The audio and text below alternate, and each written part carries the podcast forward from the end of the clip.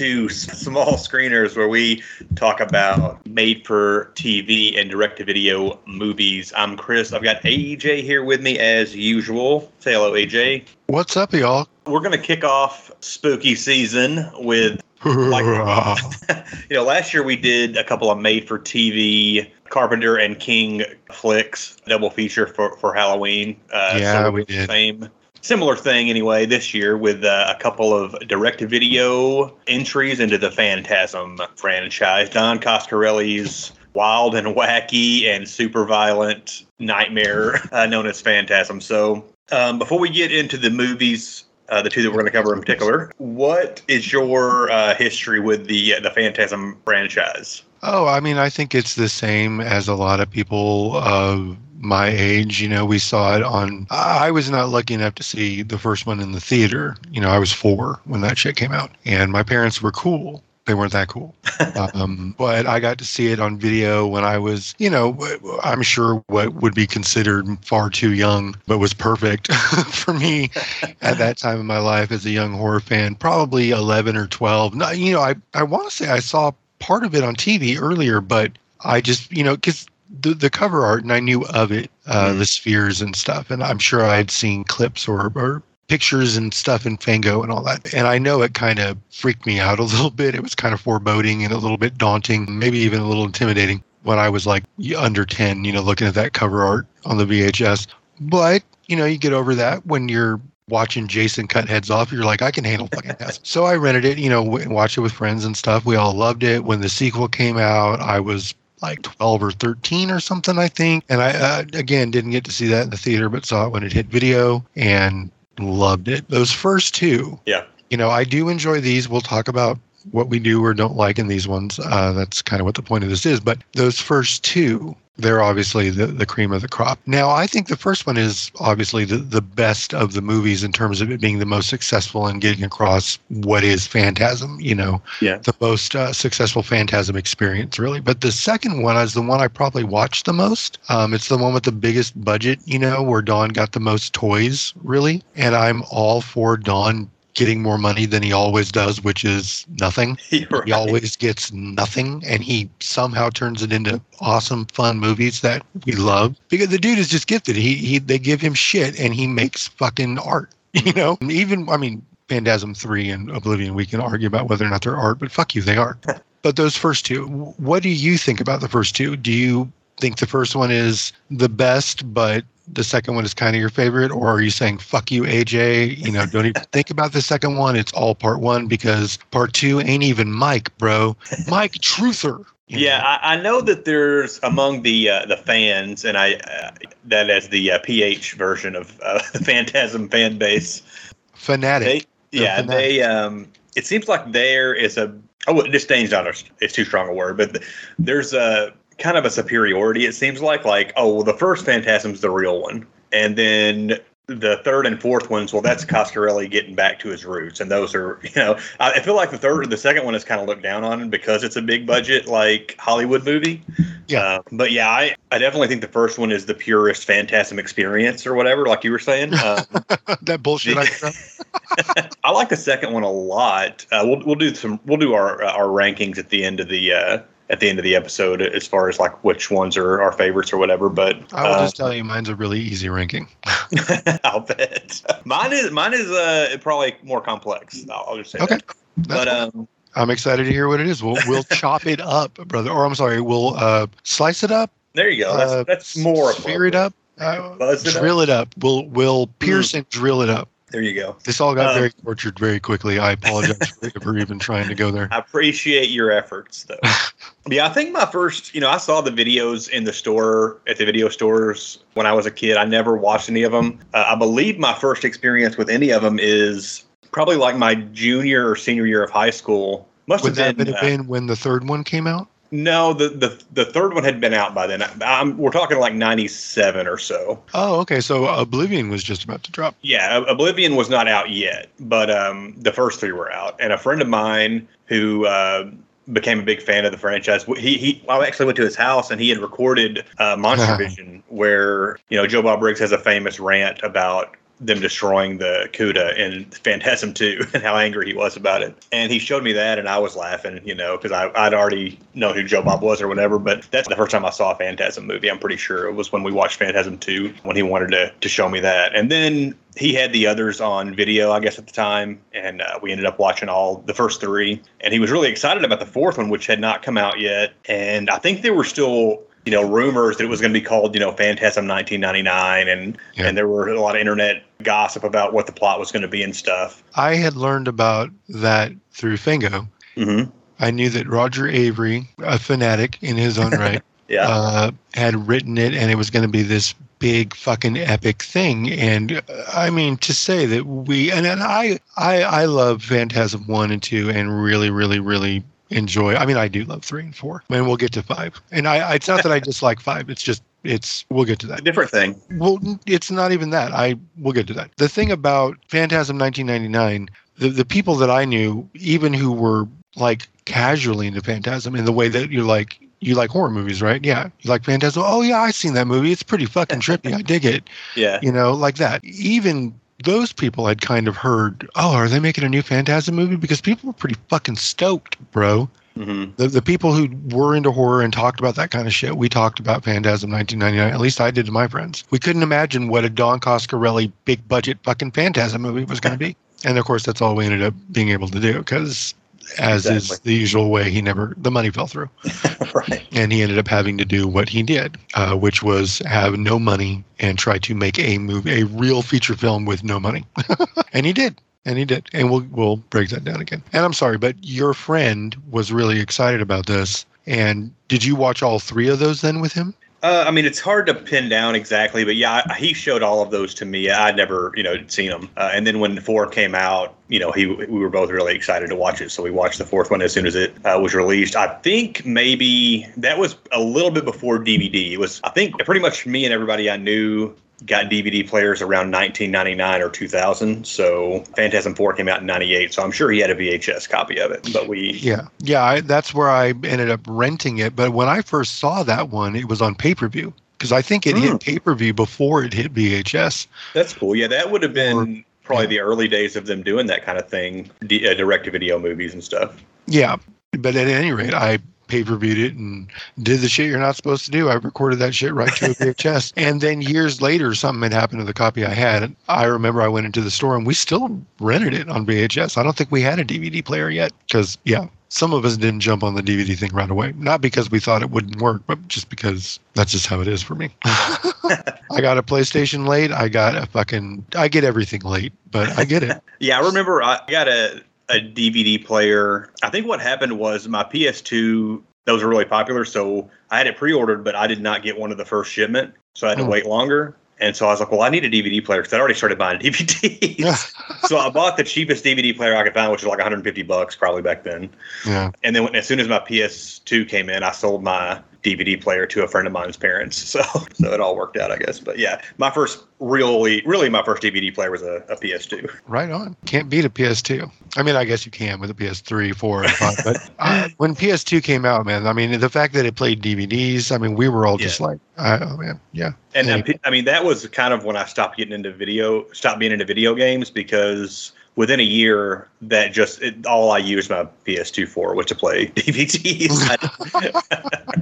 it was basically just a DVD player. I Uh. I kind of got out of games around that time, but anyway, anyway, that's that's neither here nor there. So, so yeah, that's pretty much where I'm come, came from with Phantasm. My friend really got me into it, and I've always been, you know, not one of the hugest fans, but I am a, a big fan of the movies. I've watched all of them several times at this point, and we know that the franchise kind of got wrapped up with the Ravager after the two we're going to talk about tonight, and then uh, Angus Scrimm, the tall man from this series, passed away. I think in 2017, maybe around there, maybe a year after Ravager came out. So I'm fine with him not doing any more Phantasm movies. I assume because it's intellectual property, eventually they're going to try and mine it for more with with remakes and stuff like that. But I um, think somebody will, but it's not going to be what they are. Yeah, it's not going to. They're the not same. Don Coscarelli movies. right. and Um, I know Ravager is a neat, but and look, here's the deal. I'll get to that right now because we that way you understand and you can adjust your conversation accordingly if you need to. I haven't seen it. oh, really? That's my deal with Ravager. I have not Yeah. seen all of it. Not long after it dropped, it ended up hitting Shutter or something, and I was like, "Fuck Mhm. yeah!" And I started watching it. And you've seen it then, right? Yeah. Okay. I started watching it, and I don't remember. I think it starts like with Reggie, like out on the road, and then it sh- then it's in the rest home area, right? Mm-hmm. And That I was like, right. oh. Well, I mean, it's either it starts in the rest home or then goes to Reggie out, but I Right, think it, right. it starts out and then goes into the rest home. And, and I was like, oh, that's what they're doing this time. It's one of those stories. You know, it's like the Moon Knight run where suddenly he's in the asylum. It's I was like, okay, so that's what we're doing. Okay, and I didn't mind it. I was like, this is cool. I'll watch it. And then something happened, and I had to stop the movie. And I'm like, I'll get back to it. And I have never gotten back to it all these years later Right. and I'm gonna I'm actually going to now because they're all I think it's Peacock is what we watched three and four. on. Peacock has got them all except for two. Oh, okay. Well, I have It's this weird because and I have the remastered of one, and that shit is fucking gorgeous. You've seen that, right? yeah, Oh. I um I've You saw it got in the theater, didn't you? no, I haven't seen. Oh. I haven't It was some that remaster that you saw in the theater that I still want to give you a nipple I would love to see. Son of a bitch. I would love to see Phantasm in a theater, but no, I haven't had that experience yet. That Uh, remaster, oh my god, dude, it's so beautiful, man. The only thing close to it in recent years that got me get feeling the way it did was the Suspiria remaster they did, the old. Mm-hmm. Nintendo one, not the you know, Yeah, yeah. not the new remake, but oh, that fucking phantasm. Thank you, JJ. People want to give JJ Abrams shit, but fuck you. Even if this is all he ever did, fuck Lost, fuck Alias, fuck all of it. If all he did was supervise this remaster, he's he's a legend to me. God, Yeah. it's so beautiful. and So- he cast Angus Scrimm in Alias, which was cool. He did. Yeah, he's a, a fanatic. Um, and I, you know, I wanted to point that out before our conversation so people understand where I'm coming from. I'm pretty much like you. I do feel I'm a big fan of the series because I do love the movies, all of them. But I would definitely not say I'm a fanatic. You know, I, I would, Right. because that would be offensive. Honestly, you know, that would be that would be an insult to him if you're like, it's like stolen valor and shit. Right. You know what I mean? I'm not kidding. When you're talking, Yeah, I'm not gonna. real fan I'm not gonna put on airs. You know but um, i'm like i could say that with stephen king like yeah i'm a real fucking like i'll stand right next to hey what's up how you doing i'll stand right next to anybody no problem but i wouldn't i wouldn't try to pretend like i'm some giant you know in the know hyper nerd about it maybe i should be they're cool you know so let's get right into part three when you watched it with your oh Sorry, I was going to say, but before we uh, do the new two uh, direct video, just a little history on the franchise as far as how it came to be. Ah. You know, Don Coscarelli, he had done a couple of indie movies, and then he wrote and directed the first Phantasm, uh, which was a big hit, a big indie hit in '78. Is that right? 79 wasn't it '79. I gotta find out yeah 79 Yeah, and uh, then he got a few other opportunities. He did Beastmaster. Maybe uh, it seemed like there was another '80s movie he did that I'm not remembering what it is, but um, he did survival quest I'm not familiar with that one. it it it's like a little survivalist horror not really horror like a survival thriller in the woods with like these youth campers that are all troubled or like like youth offenders or uh, juvenile delinquents one of them's a young dermot mulroney and another one is a young catherine keener that's where they met and have been Hmm. married all these years because they met on that movie That's cool. um, Lance Henriksen is uh, the leader of the campers, and they run afoul of like another group of. I think it's kids or young people out in the forest, and it's a paramilitary like ROTC like military thing, and they end up fucking getting into a war. Oh, wow. It's got a cool little cat. Let me look it up real quick. You should watch it. Survival Quest, bro. Now, Don't was was was there a similar movie where there are some young campers out and maybe Kevin Bacon was one of them? That's uh, White Whitewater Summer. Okay, that's what I'm thinking of. Okay, I do remember that when I was a kid. I just remember them like having to rebel against the guy who was in charge or whatever. Oh, he made that shit. He made uh he did Phantasm in 79, Beastmaster in 82, nothing until Phantasm 2 in 88, although Silver Bullet is in there because he worked Oh. on this bullet. Right, right. Um and then after Phantasm 2 Survival Quest in 89. Let, let me just throw this cast at you here. All right. Lance Henriksen, and then the leader of the uh, it's they they're described as the Blue Legion, a gun-happy squad of teenage boys under the command of tyrannical survivalist Jake Cannon. He's played by Mark That's a great name. Yeah, oh, totally. Who played him again? Mark Rolston. You may not know the name, but you know his face. He's in Aliens. You know Vasquez's buddy who gets Yeah. uh, acided, hmm and he's also what's his name um, in Shawshank Redemption. He's the leader of the sisters, the guy Okay, the guys who brutalize Andy. Uh, character actor, been around forever. Anyway, yeah, he's the bad guy. So yeah, Dermot Mulroney, Catherine Keener, uh, Lance Henriksen, Mark Rolston. It's cool. As I remember, I mean, it's not like fucking classic or anything, but it was fun. I'm remember, sure it was in heavy rotation on HBO or whatever, much like Beastmaster Cinemax, one of those. Yeah, Sure. it actually was. That's where I saw it. And I'm looking here and I see that, of course, our boy, Reggie Bannister, is in it. Oh, of course.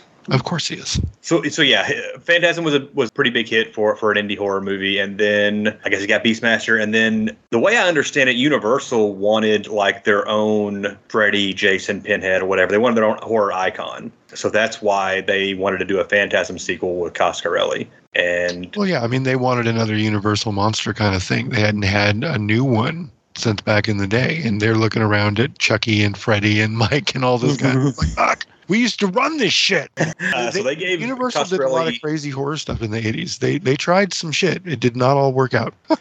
yeah, I can't, yeah, I don't know. Outside of the classic Universal monsters, I can't think of any other icons to point to for, for Universal. No, but you know, I mean, hey, they ended up bringing us stuff like Demon Knight, you know, and shit like Yeah. that. They were trying.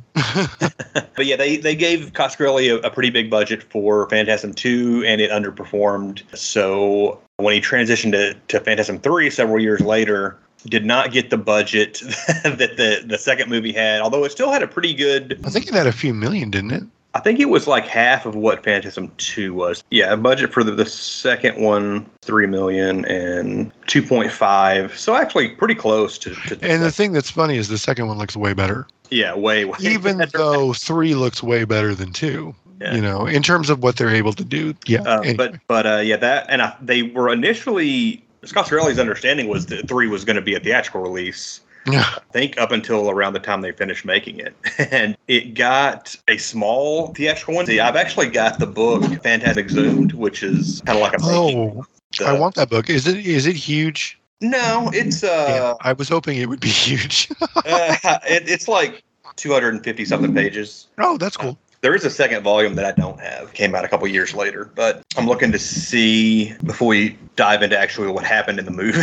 it says Phantasm 3's tangled roots stretch far back before Phantasm 2 had even begun filming. The original Phantasm 3 had much more in common with the later Phantasm 1999 project, which involved Reggie being kidnapped by the tall man and used as bait for Mike. Our young hero rides a motorcycle deep into the desert to find his friend and destroy the alien mortician. On the road, he recruits a monkey companion and a love interest when he visits a witch's coven. So none of that stuff really happens in the in the final product for Phantasm mm-hmm. 3. That was kind of where his first ideas for the script, I guess, were. Despite positive test audience response, the movie was ultimately given a limited theatrical release the following year before a direct-to-video rollout and in the days leading up to Halloween. So it did get played in a handful of theaters, but technically I think it still qualifies as direct-to-video. So I Yeah. felt comfortable covering it here. I mean, that's how it was released wide. So, I mean, it is a Right. direct video movie. Um, I know that uh, I remember reading, uh, I, I mean, it's Wikipedia, so I mean, take it that for what it's worth. But Reggie said that Universal was, uh, I guess, beefing with Coscarelli, uh, and that's why they chose not to give it a theatrical release, or, you know, at least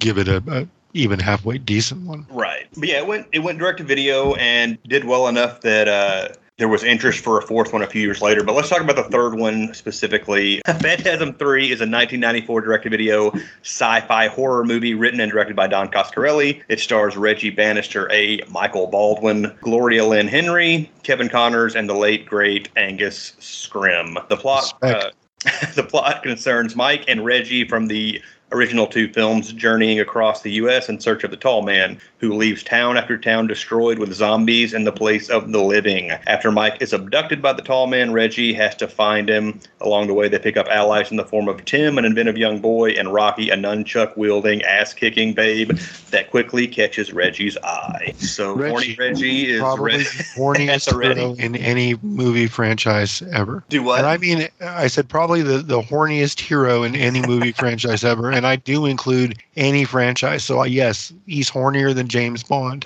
I mean that persistent because he has to be, I guess. Yeah. But yeah, Reggie is sort of the Ash of the Phantasm franchise. Fuck yeah, he is. we love our ice cream vendor. Balding ice cream vendor who gets wrapped up into these these crazy plots involving As the hot as love, you know? Mm, you know that? Uh, what was the name of the band? from- Oh, fuck. Yeah, see, I'm not a fanatic. It doesn't come yeah, not- me neither. Yeah, I'll just uh, edit this part out. Uh, You gotta fucking love it. But yeah, the the third movie lower budget than than the second one, uh, although not as much as I thought until just a few minutes ago. But uh, you can see that they're going smaller scale. Uh, the second one has a lot of cool gore effects and stuff, and there's some in this as well, but it's more of a on the road movie, and they have a small cast really, really small cash for the fourth one. But third one's pretty small cash as well. But they make do with what they've got, and Coscarelli is definitely good at stretching the budget and, and making something good out of it. For sure. Specifically with Reggie, he kind of became almost the lead in the second movie. You know, they recast Mike from the first movie in, in part two, and then they brought the original actor back for this one. Which is fucking hilarious because they make such a big goddamn deal out of it at the time. and the motherfucker is barely in it for the first, what, 30, 40 minutes maybe? Yeah, I mean, he's there, but he's hardly in the movie. right. And it's like, you, you made all this stink about bringing Mike back. Like, well, here's Mike. Where the fuck's Mike? Like you said, he's back. Where's he back? I always, I hardly see the son of a bitch. That was that was a little disappointing. I, I will note that as a, a tiny nitpick. But I mean, I understand it's the story. But I can't complain too much when Reggie's taking focus, though. Yeah, that's true. Reggie is an infinitely more interesting character than Mike. And I mean, look, I like Mike Baldwin a lot. He's cool. You know, I understand he's the original Mike. You know, that's the whole, you, you stay true. I get it. It's cool. But Mike as a character is only so interesting to me. Yeah. And having him switched out with James LeGros didn't really fucking affect my enjoyment of the movie in one way or another. It was just like, oh, that's Mike now. You know? Especially when you're recasting a child actor, like you know, he Yeah. was what twelve or thirteen in the first Phantasm. I think 13, yeah. Yeah, so when they come back nine, eight or nine years later, and they cast an adult, Yeah, it doesn't really- matter. I didn't think. Yeah. I didn't think at all. You know, when he did come back in this one, I remember when I rented this on VHS, like we talked about, that's how it came out. Mhm. I was I was stoked to see him. I was like, Mike, it was cool. It's, but it's cool for him and for Coscarelli to get, you know, because that's what he wanted to do or whatever. And he was kind of forced to change actors in the second one yeah, uh, by the studio. But like, it's Which is from a viewing experience, it doesn't. It's more No. jarring to go from adult Mike in two to the adult Mike in three than it is adult to go from kid Mike in one and, and a different actor as the adult Mike in two. I have to agree. But I mean, even so, it's not something that is a huge hurdle to get over. It's just like, No. oh, oh, okay, and then you just kind of get get with it because he, it's Mike, the the way he looked as a kid again. But I just mean that the character of Mike does not have a huge personality in one way or another, and I don't mean he's bland. He's he's cool. It's just he's not like there's not something big about him that you would have to replace that someone else would then have to replicate. You know what I mean? Or just a, a like even just a slow burning intensity that James LeGros had to really capture, and then adult Mike has to capture that James LeGros capture. You know, there's no you just have to be Mike. you know, you just do Yeah. it. So that I think it, it would be way different if you tried to recast Reggie because Reggie has a very distinct personality, even if it is just horny mixed with surprising action hero adeptness. Right. who's able to pull off the like I'll blast you in half over the shoulder like it ain't no thing. You know, Reggie would just occasionally pull that stuff out and then also be the bumbling comic relief. Not Jack Burton, but no, no, he's more capable than, than Jack. yeah. Kind of between Jack and Wayne. yeah. anyway, but yeah, that's how I feel about the whole Mike thing. Now, you were talking about this having a smaller cast. Now, I know that Rocky, Gloria Lynn Henry, if I'm remembering her name right, Mhm. is a fan favorite, but rewatching it this time, what really stood out to me was I loved Tim a Yeah. whole fucking lot. Like, I know there had to be some kind of Home Alone influence going on, Because this is a couple, like four years later, maybe. yeah, this is like pretty close to the the first and the second one coming out. But you know, he's killing those motherfuckers in the beginning of the movie and shit. And I'm just like, hell yeah. And occasionally he would just I just like the character of Tim. And Yeah. and the kid I thought was good.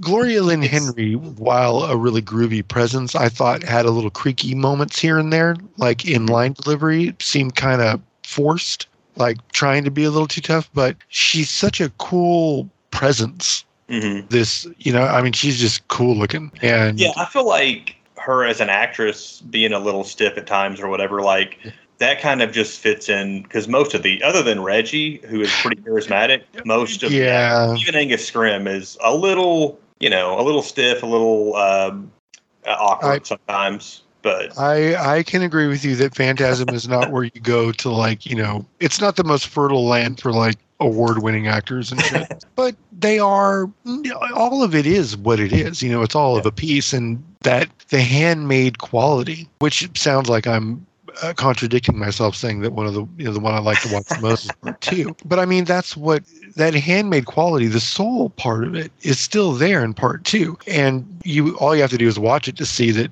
parts of it seem a little not so gently hacked at with the editing saw yeah, and you you know then you read about it and you find out the fights that he had with universal about it which is funny that he was like yeah sure i'll make part three with you knowing what he went through with them to make part two his his inherent don coscarelli-ness just can't help but shine through even with that and so yeah part of that whole charm is the slight flaws of it the, the it's a little ragged you know Yeah. and that includes her like sometimes saying something that i'm like oh god oh god because it's more comical than it should be. But you're right, that is kind of charming, you know, because they all do that. Even Reggie does that, but I mean, Reggie is just like such a character that we're like, we don't give a fuck. If you're a Yeah, corny you piece of shit. I just do it. So yeah, but I mean, did did anything this time with you like it did with me with Kevin? I was I, I was really stoked how much fun I was having with Kevin this yeah, time. I, I do yeah, like Kevin. I, I prefer this horror Home Alone to like Rare,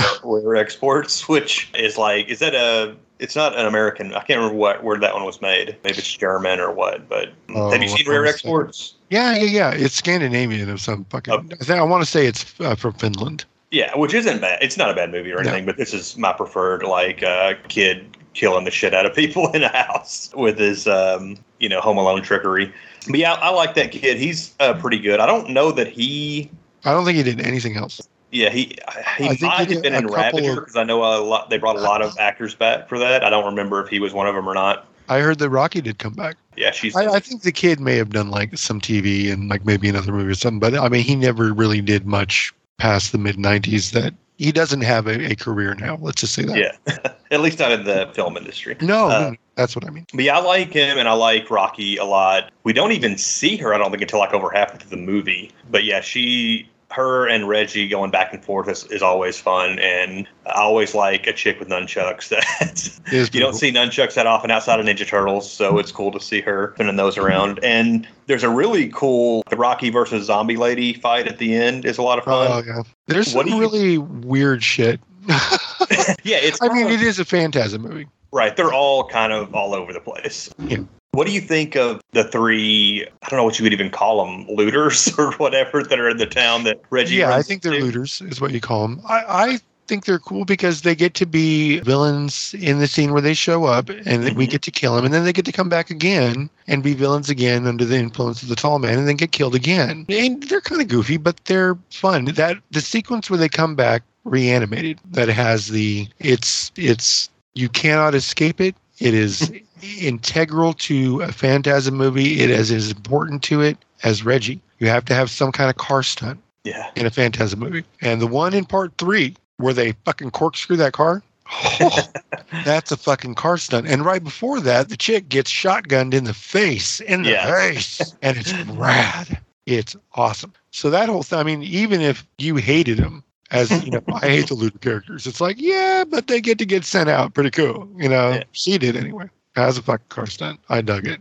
Yeah, it was cool. I, I like those three. You know, fine. It's the the big guy and the lady. I don't really know who they are, like as far as seeing them in other movies, but I always recognize the older guy from Adventures in Babysitting. I'm sure oh, he's Oh, in other stuff, but he's like the drug lord that they're running from in Adventures in Babysitting. I Uh, did not remember that at all. I know I've seen it, but I didn't remember. Didn't know that was one of the things I remember from. I uh, I watched Adventures in Babysitting many many times as a kid. So Yeah, you did. Hey, Thank you, Elizabeth Shue. and Thor showed up for a minute. He did.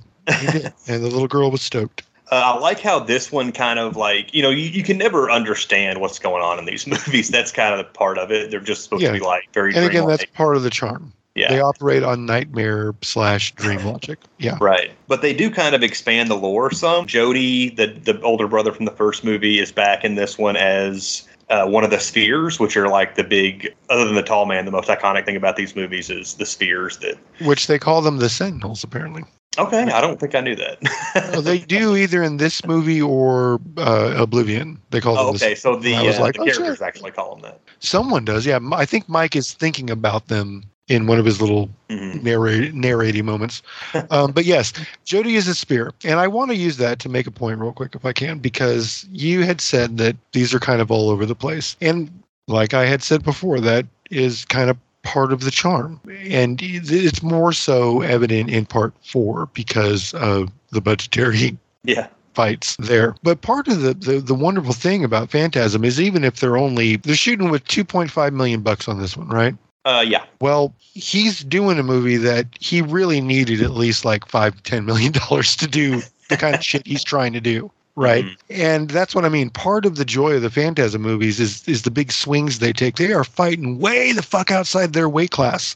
You know, they're throwing out ideas that they in no way have the budget to explore. You know what I'm saying? Right. but they do and it still is entertaining and works and does create this kind of lore even if you only see so much of it they, they talk about it in a way but the thing about jody being a sphere it's not that i hate it it's not that i hate it it's that was a I, limited sigh before.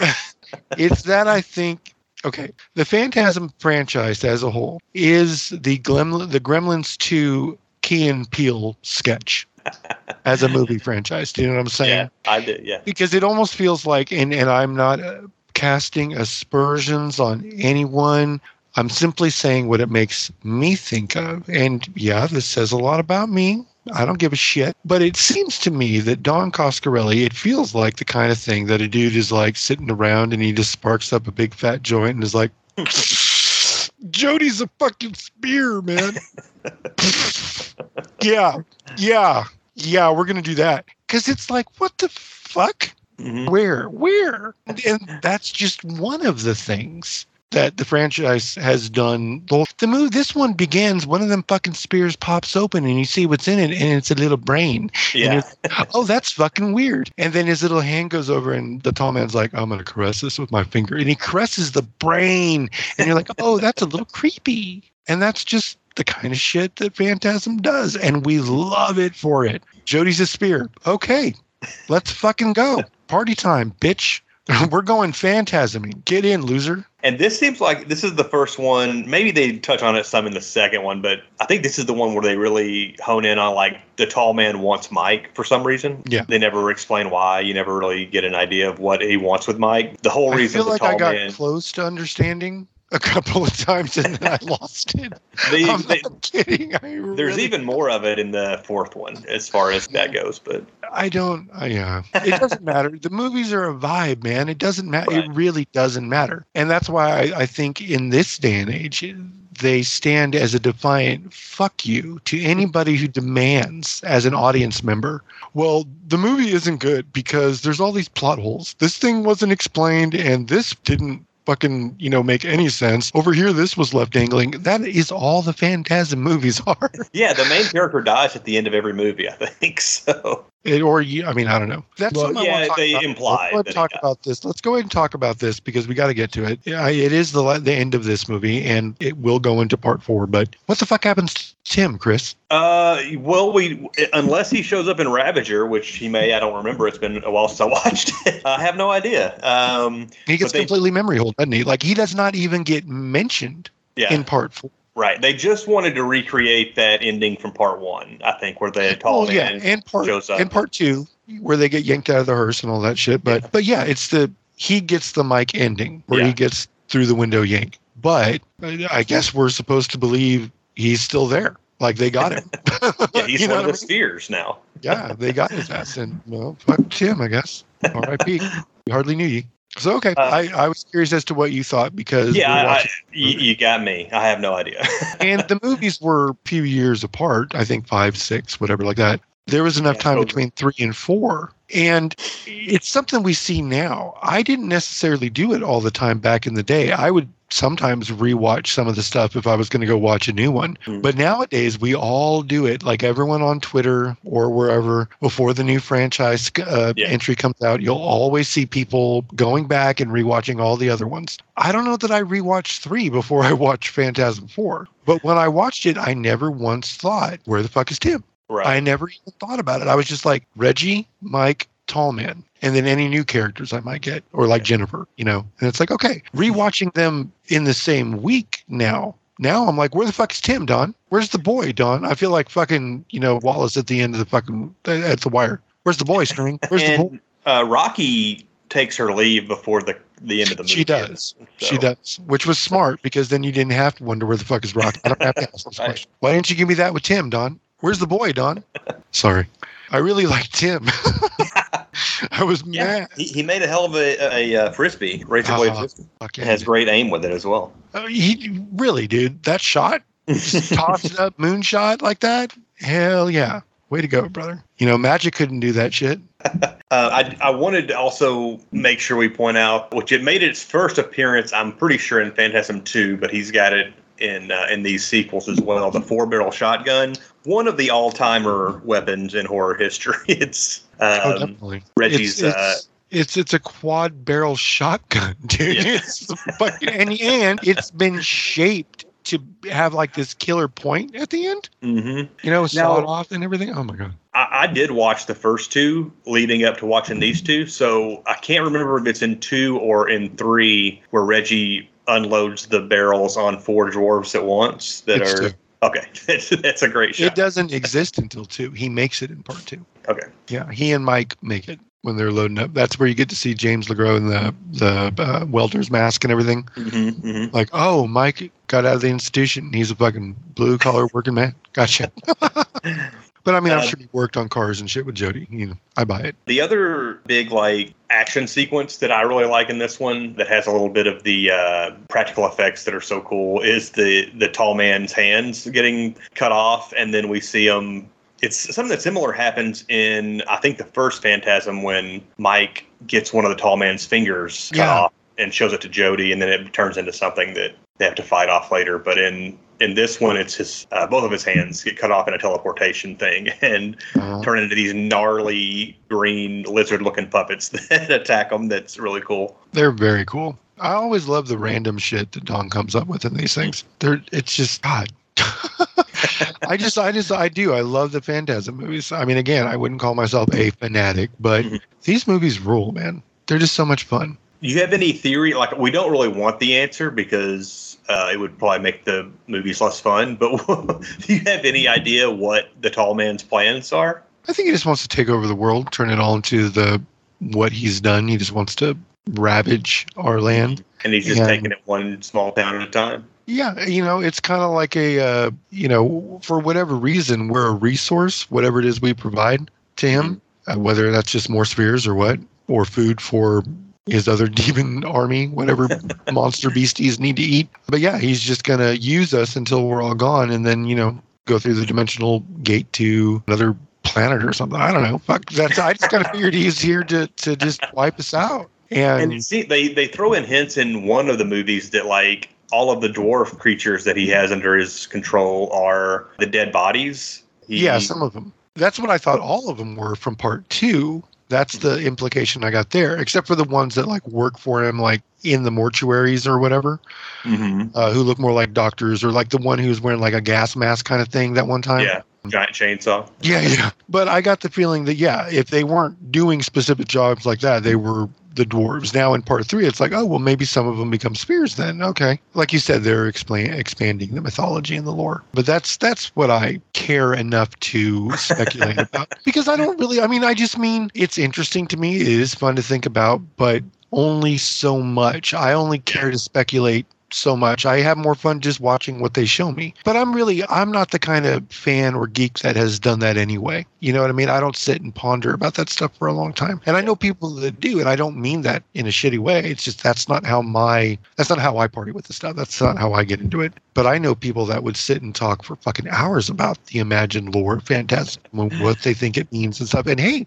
fucking get off on it, man. Have Yeah, fun. go That's for what it. these are for. Yeah. But me, I just I think he's trying to take over the world and turn us all into like still the best some of the best shots of it are in part two because again he had the budget to really have those empty cemeteries where all the Mhm. plots are dug out and everything such a cool and haunting image and then the the shots of the the ghost towns that he leaves behind the notion that that's what he wants to do to all of america Yeah. if he it would have been cool if don got a, a budget where he could have had to see what what happens when the tall man gets to a big city Yeah. you know what i mean like how does that work how does that happen you know that would have been cool Well, it's been a while since I watched it, but I think we see some of that in uh, in Ravager. So Oh, cool. All right, cool. I'll show it's really hard. It's really hard for me to remember all because it's. I've seen it twice, and the last time wasn't even that long ago, maybe two years ago. But yeah, it, we'll talk more about Ravager when we do our rankings. Guess. Well, Um, rewatching these now for for tonight, I I was like, fuck, man. I hadn't rewatched these, and I don't think I've seen part three since at some point in either the late 90s itself or the early 2000s. I know I've seen it more than just that one time. Uh, and Oblivion, that I had recorded, like I said, so I watched it multiple times. But it's been a long time. And rewatching these now, I was like, man, I can't let it be this long again. You know, I do love these movies. These are this much fun. I'm going to go back and we're going to watch part one and two. Uh, I watched these with my wife, who also loves these. And we just wanted to make sure we did this so I could have it handled to Mhm. you know, have them rewatch for tonight. But I know we're going to rewatch one and two over this wonderful month of October in our spooky season. Yep. And I definitely have to watch Ravager this time. I got to get to it. So it will happen this month. Uh, so in a later episode down the road, listeners, I'll make sure we we talk about it then. What, what I think about it when I get caught up. Sweet, sweet. The only other thing I really had on this one, it was cool to see the golden sphere. They switched it up. Like I think in the first movie there was only one sphere, Mhm. and then the second one there were three, and they had different powers a little bit. In the second one, two maybe, and then here in the third one we get Tall Man's head explodes and we get a golden sphere. So he's always looking to do new stuff with his trademark weapons of choice here. Um, Oh yeah. and that's pretty much all I got, I think, for Phantasm 3. I really like this one. All these, like, again, these movies don't really make any sense, but they're a lot of fun. That's, they're super violent, and, you know, we get a lot of cool gore, and, like, Yeah. you know, when that zombie, the zombie chick uh, gets the sphere through the head, it's just a perfect circle in her skull as it just flies through. And that kind of stuff it's just it's a little wacky but it it uh it's a lot of fun. Uh, Yeah, anything I mean, else they're on violent 3? and like you said they're gory and they're violent and yeah they don't make any sense but that's they're goofy and they're fun and it's got an all-timer character in reggie. They're weird they're unique. No other movie would no other person would make these movies this way only don and i'm sure that even phantasm 5 ravager when we talk about that whatever but however people feel about that is however they feel about it and I know that some people don't like it because it isn't Don, and I know that some people do. As as good as it can be, and as successful as it can be as being a Phantasm movie, and I know that he co-wrote it and kind of shepherded the project. It's you know you need to be full on Don. I mean, you know, I may end Yeah. up loving that one, but I know these first four are going to be special in a way that that one's not. I may still think that one's special, and I may have to put my foot in my mouth next time we talk about this, and I might be like, you know what, fuck that, that one's excellent, deserves to stand right alongside of him. I don't know, but it just feels like it couldn't because they're so Don, they're so his movies, and thank God for that because that's what I'm saying. I love that his particular blend of weirdness and his sense of humor and apparently you know he's got a little horniness to get out so he created reggie and you know hey man do it i i just i love him i love him and as far as part three goes the only thing i want to note before we're done because it's a total western type line to me in my head i love the line where reggie is talking to, to, to tim and trying to tell him he wants him to he wants to go on without him because it's not safe. Mm. And he says something about you're just a kid, and this is a kid who's lost his whole family to the tall man. The whole town has had to survive against looters and whatever dangers out there with his guns. And people. he's killed a bunch of people with his home alone weapons and his razor blade frisbee. Reggie says something about him being a kid, and he says in this kind of you know faux tough way, he's like, "I ain't a kid no more, Reg." and I fucking love that shit. I love it so much because it's so it's it's just it's just screams western to me like that kind of vibe you know the kid who had to grow up because you know lost his mom and dad in a raid or something. Just had to live hard to survive and he ain't a kid no more. He ain't been a kid for a long time. You know Yeah, i love that shit. So yeah i just wanted i had to i had to highlight that line. I love shit Awesome. love Well, let's move to Phantasm 4 Oblivion. Phantasm 4 is a 1998 sci fi horror film written and directed by Don Coscarelli, starring A. Michael Baldwin, Reggie Bannister, Angus Scrimm, and Heidi Marnhout. well, yeah right. worn out yeah Uh, in this one, Mike investigates the origins of the mysterious tall man while on the run from his enemy who want to enslave him as an undead servant. Reggie, at Jody's request, reluctantly pursues Mike.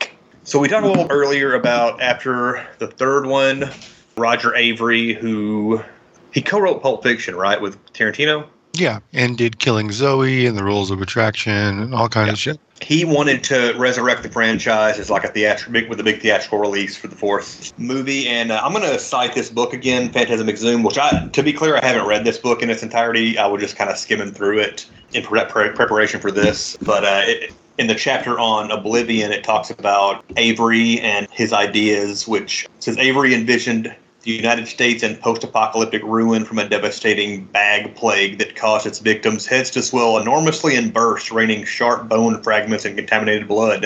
Hmm. Reggie sets out to find and rescue his friend Mike Pearson, who's trapped in a quarantine zone of the central United States.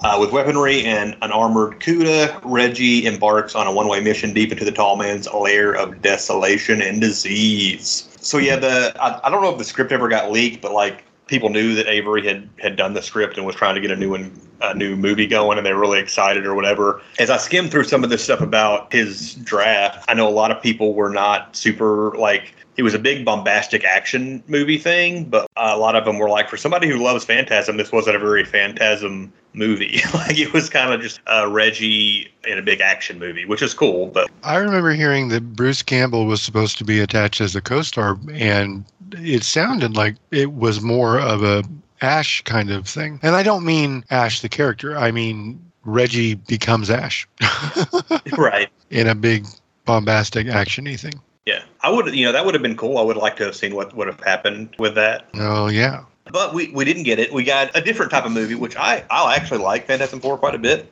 Uh, I love it, honestly. uh, Coscarelli uh, went back and, and inserted a lot of deleted scenes and, and extra footage from the first movie. so much old footage. Yeah, and some of it is really, I mean, most of it is really well used in this movie. For, I think they're all done as flashback.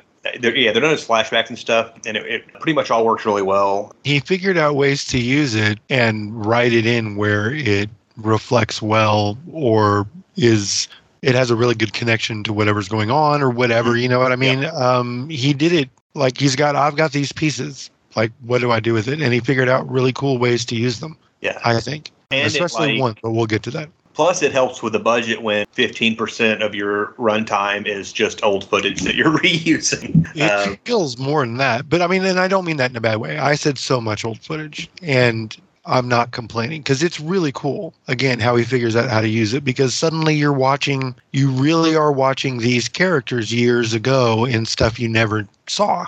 Parts and stories of that were going on that were there was just it, it makes it feel like wow this kind of there was a lot more of this shit going on than we knew uh, you know like it was just this crazy time in his life when he was a kid. Mhm. oh, fucking that tall guy who keeps coming around and like fucking uh, boy and trying to take me and my friends, you know, and shit. He's hanging outside my window. Okay, it's like what? It's so cool. I I really love how he used it, but it feels like twenty percent at least or something. Yeah, I, I don't have a. Yeah, I'm not sure exactly how much. Uh, No, I know. I'm just saying. but it, it seems like a pretty hefty amount. and it's still short. The movie's still short, but Mm.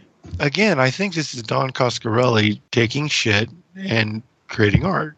Because making like making chicken salad out of chicken shit. exactly in the other movies, the first one I don't even know what the budget for that one was, but he's coming out of a three million dollar budget for two, and then a 2.5 million budget for three. And I know, I, I mean, uh, from what I saw when I looked it up, Yeah, I've this got time it here. he had six six hundred and fifty thousand dollars. Yeah, six hundred fifty thousand. The first one was three hundred thousand, but this one Okay. six hundred and fifty grand. After having you know five point five million over the last two.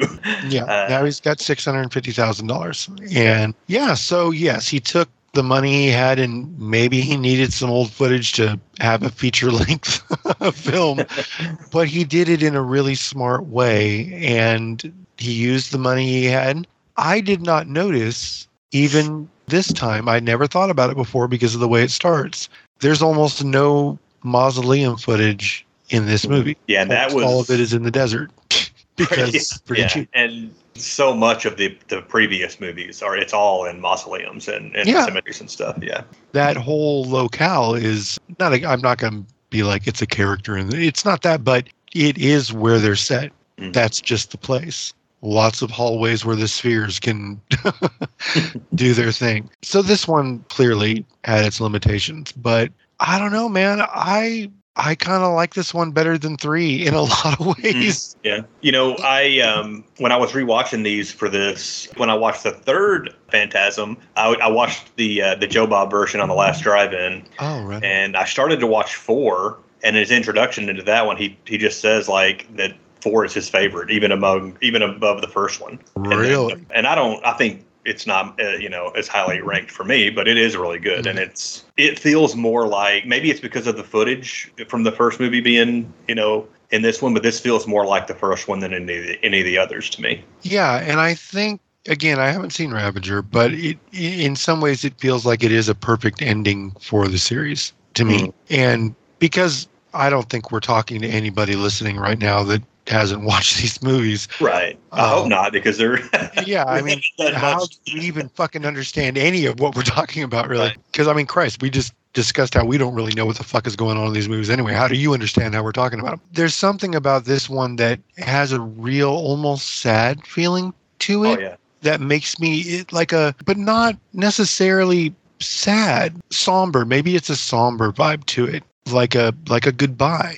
And the way it, it the way it ends with the old footage and them just driving off into the dark, it kind of does make me wistful and sad and like it, you know, like you, you're saying goodbye to something or I don't know. It was really, and I remember feeling that when I first saw it. I was like, wow, is this sad? Like, is there something about this that's making me like feel emotional? hmm like about phantasm and stuff like as a whole entity and as a vibe and it just and i still felt that rewatching it now. It's it, there's something to it as low budget as it is as hard scrabble as the making of it was as patchwork as the movie is with the old footage. There's a there's a, a real beating heart to this one. And and it's fun because and i don't know if this is part of why joe bob loves it but they're all in their own way episodic. This is rewatching it this time is the one that I realized you could make a fucking hell of a good time out of a Phantasm TV show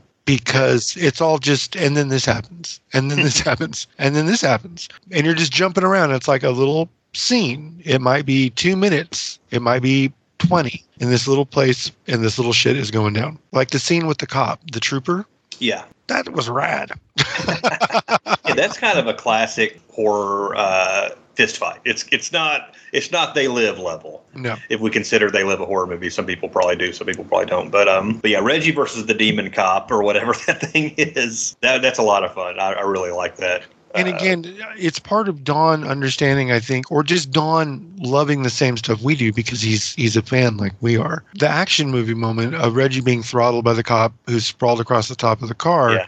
and he gets to blast him through the car because he can't get the shotgun out, but it, even in the rack, he can still fire it off, right? Yeah. And then he cocks it again and keeps firing it, and that's that's the extra touch that means so much. That's the true action movie lover fan that gives Reggie his little action movie, his little action hero moment. You know, and he's got a few of those. Like I was talking about over the shoulder shit, the scene where he fires through all four of them down the stairs. And it's this the the, the angle and the shot of it ripping through him in slow mo, and it's like yeah. And It makes you Reggie also has kind of uh in, in these two specifically, he's kind of as he gets a little closer to Ash Williams, where he Yeah. uh, you know, he gets the goo in the mouth. You know, and I think he gets it from the Oh. nurse in part three, and then from the cop after he blows his guts out. The cop, you know, this like full on, Yeah. dude. oozes Like, right into Reggie's mouth. he could not have gotten any more in there if Reggie had like opened up and been like, "Give me all you got," and tried to catch it all because it all got. I'm sorry, I'm trying not to laugh because it it's it's funny to me, you know. And y- I don't get the sense. I know what you mean about Ash, and Reggie definitely goes through it in all the movies. Well, more from two on, you know, and he does get more Ash-like. But I never got the sense that Don had the feeling about Reggie that Sam has Right. Bruce, which is one of Sam Raimi's great pleasures in life. It might be his greatest pleasure in life is tormenting and harming, causing actual physical harm to Bruce Campbell. He he he loves to hurt that guy.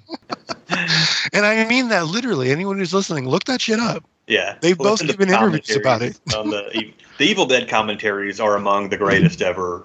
True. as far as I'm concerned, and yeah, there's a lot of info on there about how much about Sam gleefully reminiscing about torturing Bruce, and Bruce talking about how much Sam how loved. much Sam loved it when it happened and loves talking about it and remembering it now. it's a very nostalgic thing for him. like his movies are for us. That's how he thinks about, oh, I know how you love Evil Dead when you saw it when you were a kid. Around that time, I was hurting Bruce. I look back at it the same way.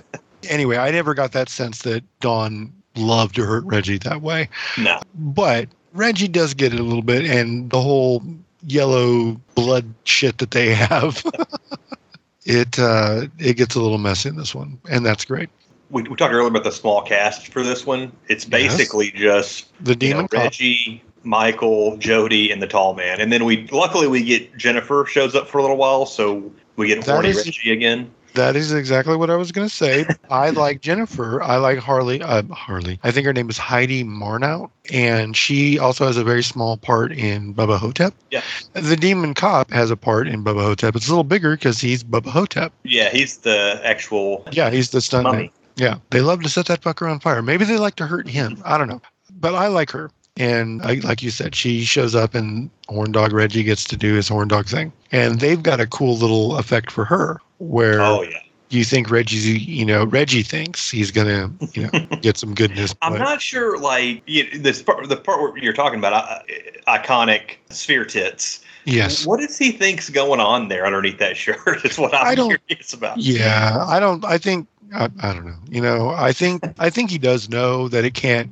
It's not going to go well. Yeah, it can't be good. No, he's not gonna. It, it's not gonna have a motorboating kind of situation. nothing, nothing good is gonna happen. But Mhm. his horniness will not allow him to be negative about the possibility of getting in there. Until Yeah. he knows absolutely for certain. Exactly. So he's going to open that shirt up. You know what I mean? The possibility is just too great. I, I guess that's what it is. You know, that's that's why Reggie keeps going because at heart he's a hopeful soul. That's a beautiful thing. We can't knock it. Even even if really the vehicle that brings it to our heart is her tits, um, and the spheres with which are lasering our eyeballs. Like, oh my god, my eyes, my eyes. That's the the worst Reggie I think ever gets it with the spheres because he he gets his hand pinned to the wall and whatnot. But Yeah. he gets the best of them. He does. He does indeed, as Reggie tends to do. And speaking of Reggie being the action hero badass that he is, it's so awesome. It's so awesome. He gets his uniform back on. Right? Yeah. the ice cream. Yep. He, he gets geared up, bro. Just like he does in the first movie, the fucking black bow tie, the string tie Mhm. deal. It's like that's his fatigues. He's got to Yeah. get ready for battle. And he's still got a fucking leather black vest, black leather vest, like a pimp. It's awesome. I, I, Now- lo- I, I was so happy to see. I'd forgotten that that was in the movie. And rewatching it this time, I was like, yes, Uh, I like the um, the vision of Mike as a tall as the tall man that we get. I think that's Reggie's dream sequence, right? Yeah. Where he sees I that. think the idea. I you, I was saying that I, I think I got there or got close. For a little bit, I thought the tall man wanted to put Mike in Tim, Hmm. like Mike's consciousness in Tim's body, and Yeah. let and raise Mike. You know, because Mike's already older. yeah. and, uh, raise him, you know, as his acolyte or whatever. And then in, in four, I was wondering if maybe he wanted Mike to replace him, and that was the plan the whole time. yeah. But again, Here's the I problem. You're was thinking way too much about it. but that's the thing. Again, I was never way too sure about any of it, so that's about as far as I got with it. I was like, "Is that?" And I was like, "I don't know." Huh. And then I kept watching, and, and Yeah. whatever happened just took my attention away from whatever I might have been thinking. Which is why Phantasm works, because even if you're confused about what the fuck is going on, you're like, "I don't understand." What just? Oh wait, did that guy's hand just fucking start trying to fucking wait? What? and then you're watching something amazing and weird and or is that dude trying to fuck that chick again mm-hmm. You know she ain't gonna let him do it. Oh my god her tits are spheres you know you don't have much time to worry about what you do or don't understand because there's usually something that's worth watching. Yeah, right around the corner, there's something crazy going on. yeah and it will just sweep you along narratively speaking because people want to talk about the narrative problems these have. It's like yeah but no. Because the whole point is to just make you keep watch keep watching right? Is to make you watch i can't imagine getting bored watching a Phantasm movie. I just can't. I just can't. Yeah, that I don't know if I've ever actually referenced this before or, or not, but it's it's actually a reference toward I think it was Airwolf, one of the producers of Airwolf, uh, and he was talking in the context of the 24 TV show. Uh-huh. and he, he, he referenced a review because he worked on both and he referenced a review he got for airwolf and the review cited uh, you know it's not good but it's never boring. And he took that as a badge of honor like hey if it's as long as it's not boring that's then i've accomplished my goal. That's kind of how i feel about these movies. And i think they're good like obviously but yeah i mean if they don't I make sense that's fine with me.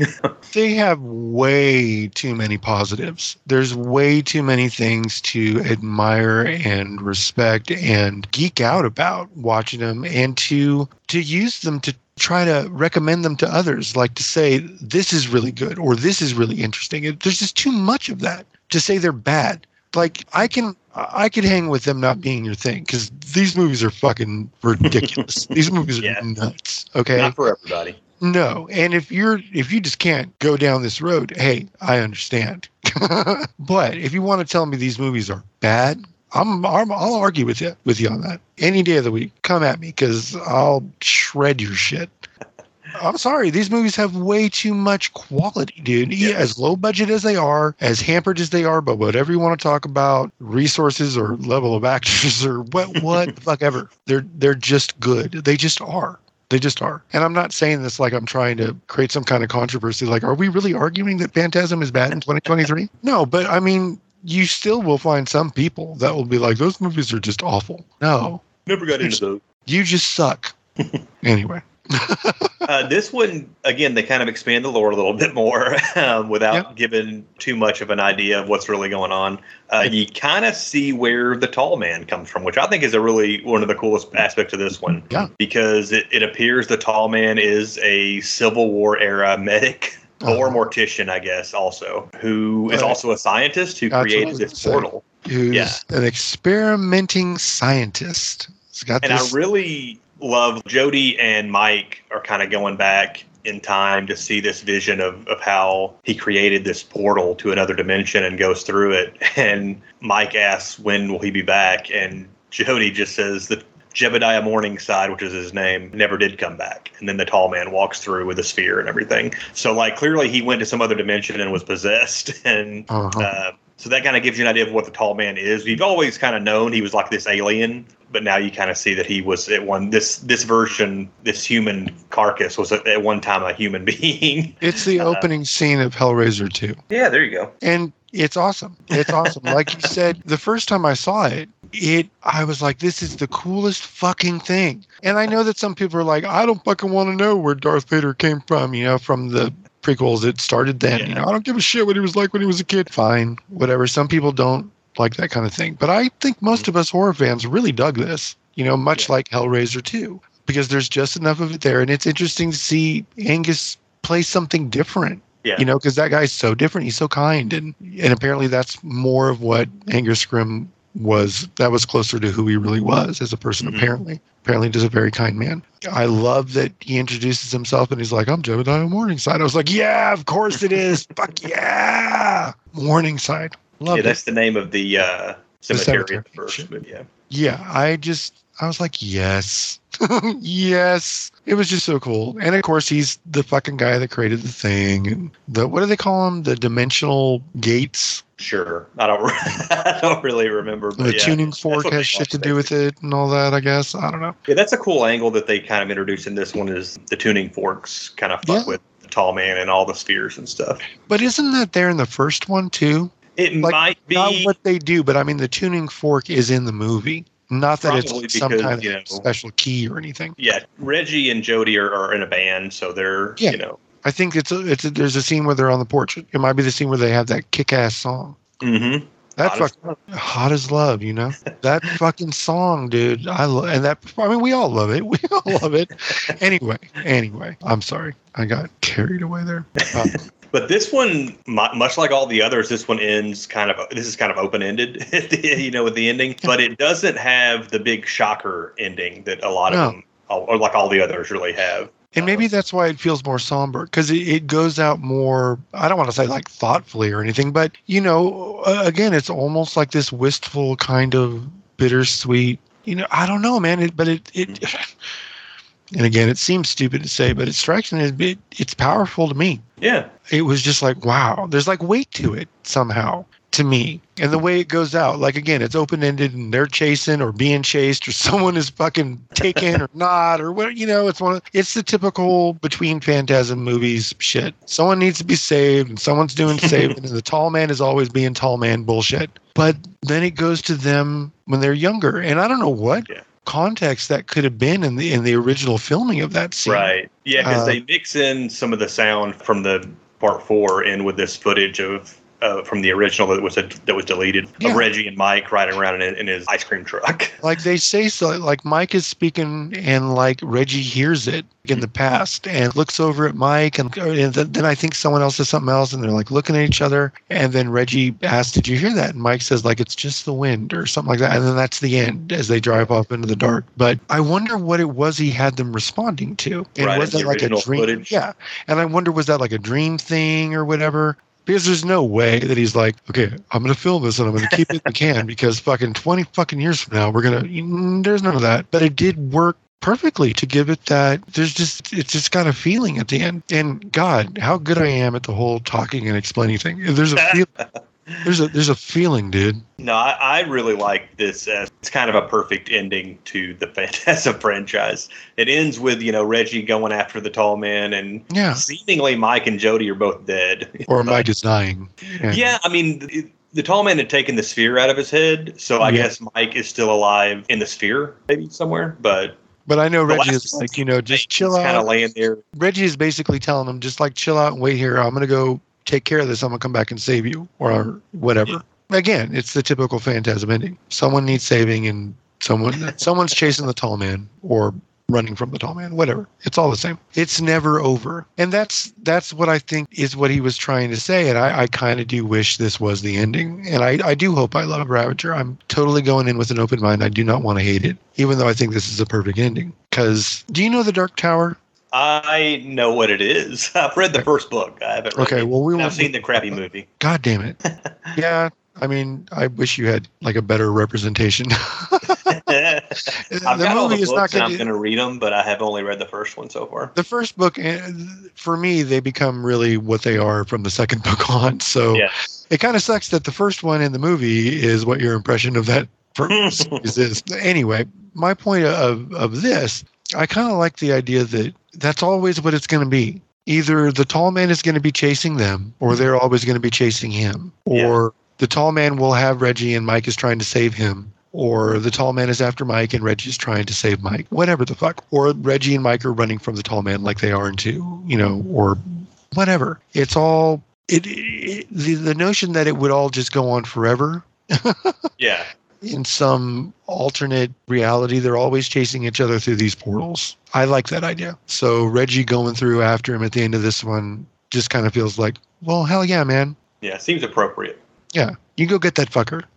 you save Mike. Mike, you there on the ground, dude. Just hang tight. Hang Don't die. tight. Don't die, fucker.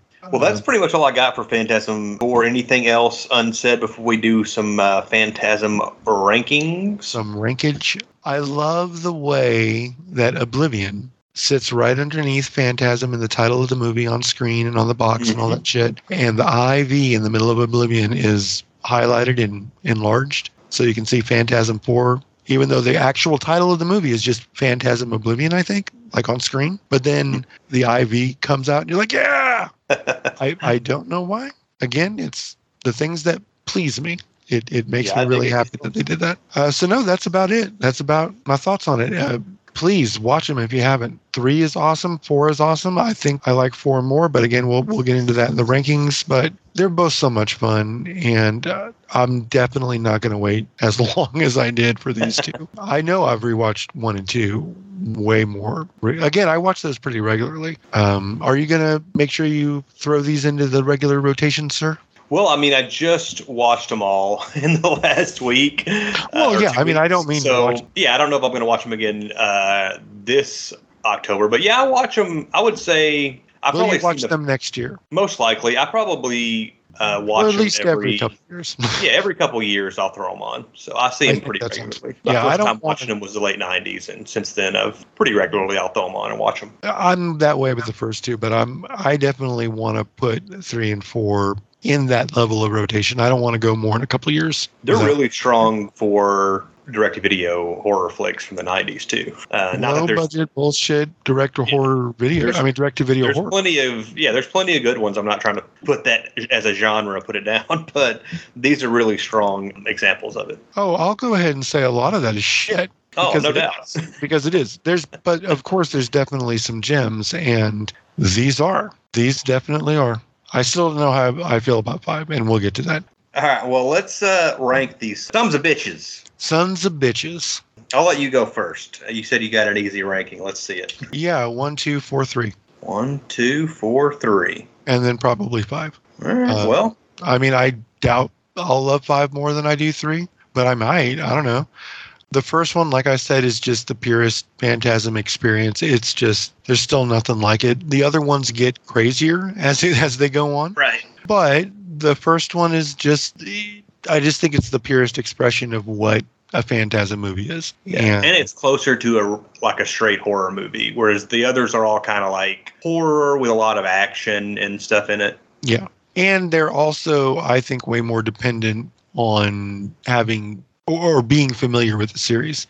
Even though the second one does a lot of work catching you up and trying to be a standalone, I know Universal was real adamant that people who hadn't seen the first one would be able to enjoy it. And I'm sure you can. So I guess it's really from two on. And they always recap them in three and four. But Yeah. still, you know, if you showed fucking part four to someone who hadn't seen any of the Phantasm movies, how much they then again they are all that's what i'm saying they're always entertaining and always watchable and we they might have about as much idea what's going on as we did having seen none of the other ones. So hey who fucking knows? Go watch phantasm 4 for the first time guys. And then go back to one and then do three and then do two and then do ravager. Anyway the first one is the purest. The second one i just love it. It's just so much fun. It looks great. There's so much cool effects even though i know it's chopped a little bit especially that the the spear draining of the priest mm-hmm. you know you can really tell that should go on more than it does but i just love it. And then like we've been talking about four there's just something special about it and it does feel like a perfect culmination of the series. And then three is just a blast. I love every single one of them. Just because three is the bottom of my rankings doesn't mean i don't like it. It's just the one i like the least. That said i love every single one of them and goddamn dude i'm really glad really really really glad that you said you wanted to do these Phantasm movies for October this year because I can't guarantee I would have gone back and watched three and four. And now I know that I want to keep doing that at least every couple of years. It's just, they're so, they're just so much fucking fun. Thank you, Don Coscarelli. There's almost no chance you'll ever hear me say this, but I fucking love you, dude. Thank you. God, for giving us these movies. They're, they're so unique and so special. Like I said, there's nothing like these. There's nothing like these. They're fucking weird and you know, Ah. unlike a lot of other horror franchises, like there's not even like rip-offs of these. Yeah. Which maybe that has it's maybe it's because they weren't super successful outside of maybe the first one, which was a surprise hit, I guess. But yeah. yeah, I nobody's ripping this off. no, I think if anything, it just inspired people to go do their own nutty shit, you know. And they might be like, "Well, what's something cool like the sphere?" And then they try to come up with something. But yeah, it's just so singular because again, it's Don. I don't think you can rip it off. I think if anyone ever sat down, I mean, maybe, maybe that's why we haven't seen it because everyone who ever sat down and tried was like, at some point, we just can't fucking do this. Let's give up, okay? I don't know. Man. Well, some people would say, I guess, that they kind of they kind of tried to rip off the tall man in what was it, Poltergeist three, that had Yeah. the priest guy. Yeah, yeah. But, uh, but outside of that, yeah. Um, anyway, my my uh, my rankings are a little different, but not too far off from from what you got. I Yeah. do have Phantasm, and I now I do think Phantasm is probably the best of these movies, but my favorite is Phantasm two Yeah, I get that. because it has more money. He had more money to work with, get more cool gore effects like that. Yeah. You know, the tall man's eyes exploding out of his skull, just chef's kiss. The, Uh, the, the spear stuck in the guy's mouth and then suddenly whirring the life, the, the Uh-huh, spear yeah. through the other guy. Yeah, man. I mean, for years, that was my favorite. And that's the one where Reggie really comes into his own as what he is for the rest of the franchise. You know. Yeah. But uh, but I love again I like I like all of these movies a lot. Um, So you got part two two number one. You fucking, you madman, you. I love it. so, so yeah, I've got t- Phantasm two. Number two is Phantasm, the original. You know, can't can't hardly beat it except for you know put it at number two. but uh, the the more horror centric of all these movies, I got number three as Phantasm for Oblivion. You also had. I like it a lot. I like the way it evokes the first one, uh, not just with the not just with the footage, but also with the feel of the movie. I think it, it's a lot like the first one. Then I've got Phantasm Three: Lord of the Dead. We talked uh, about these two at length. So, and then I've got Phantasm Ravager in the last place, and I'm not going to talk a lot about it because uh, you haven't seen it. A lot of people probably haven't seen it, even that are fans of the franchise. Like you said, because some people are probably stubborn, and you know, hey, Don Coscarelli didn't do it. So I think Phantasm Ravager is good. I believe it started out as a web series. I think the guy who made it was doing it independently, and then Coscarelli he reached out to Coscarelli to kind of let him know what he was doing and show him what he could do. And Coscarelli was like, "Yeah, these are great. Let's make a movie out of it." And that's kind of, I think, how it became a movie. Don't hold me to that. You know, I don't know if I have all my details correct on that exactly, but it was something like that. But yeah, he he he was uh, Coscarelli was behind it and let the guy forget his name, but they, he let him finish the movie. And uh, David Hartman, I think. what, what was his name? Uh, David Hartman, I think. Let me. Um, but yeah, it brings back all the the characters. Yeah. Even Rocky shows up, and maybe Tim. I'm not 100 percent sure on that. There are some new characters. Angus Scrimm is back as the tall man, and it's you know it's clearly got budgetary constraints on it as well. But it's overall it's a good flick. I believe. Um, ah, what is that guy's name from? Uh, he played who uh, Daniel Roebuck. I believe Daniel Roebuck is Oh. in there. Oh yeah, he's another one of Coscarelli's regulars now. He's in Bubba Ho-Tep. He's in uh, John Dies at the End. Yeah, Hmm. he shows up a lot. But yeah, it's it's worth seeing if, if you haven't gotten it. It's on Peacock. Oh, yeah, I saw it there. It's on the Uh, list. so yeah, that's that's my five. Great, great series. Horror fans, you know, again, like anybody who's listened to this has probably seen these movies, but uh, if you haven't, we haven't really spoiled anything. It's, it's even though we've given you a lot of details, these movies kind of have to be seen to be to be believed. You know, something I didn't mention that I was thinking when I saw the remastered version of the first Phantasm, especially in the mausoleum scenes uh, early on in the movie, noticing the depth of color and stuff that earlier versions of the movie I saw never had, and the way the the marble of the the crypts and whatnot looked, you know, and all that. It really jumped out at me. I was like, I have no idea how influenced he was or wasn't, but being able to see some of the beauty in it, even in his low, even with the low budget, there's some really beautiful looking stuff in that first Phantasm, Yeah. and it evokes the feeling of Italian horror. You know, the locations and then some of the shots out with the trees at night, and then just the whole dream logic sense where you're not quite sure what's going on and it doesn't necessarily make sense to you, but you understand it, the feeling of it, and it's kind of freaking you out right now. That's there's kind of that vibe, and I was like, holy fuck, I wonder if Don Coscarelli was doing like an Americanized take on the shit the Italians were doing, like how Hmm. much influence he took from that. I don't know if he did at all, but it did make me think of that. Yeah.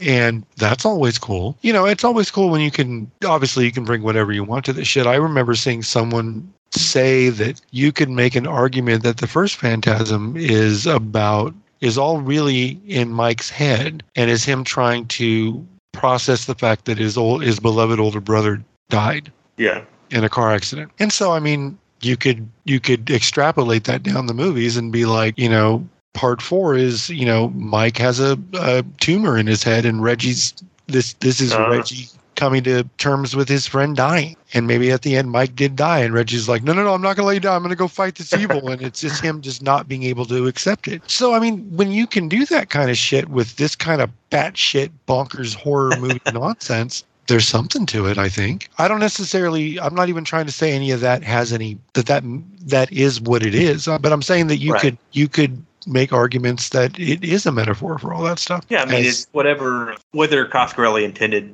that or not, if that's what you take from it. yeah and what i mean to say is that there's more going when you can have those kind of conversations even if the ultimate conclusion you reach is that no i don't think these are a metaphor for that the fact that it brings up that kind of conversation in the first place means there's a little bit more going on to it than just stabby stabby oh monster bullshit and i think that's Don. there's more to Don than I think people outside the horror genre give him credit for. We know that he's a real one. Don real as fuck. Shit. I will be rewatching Don, John Dies at the End. I already rewatched Bubba Ho-Tep. We did that between three and four, not all in one day. Yeah. We actually uh, we did you know three and Bubba Ho-Tep last weekend, and let me tell you what, not a bad weekend.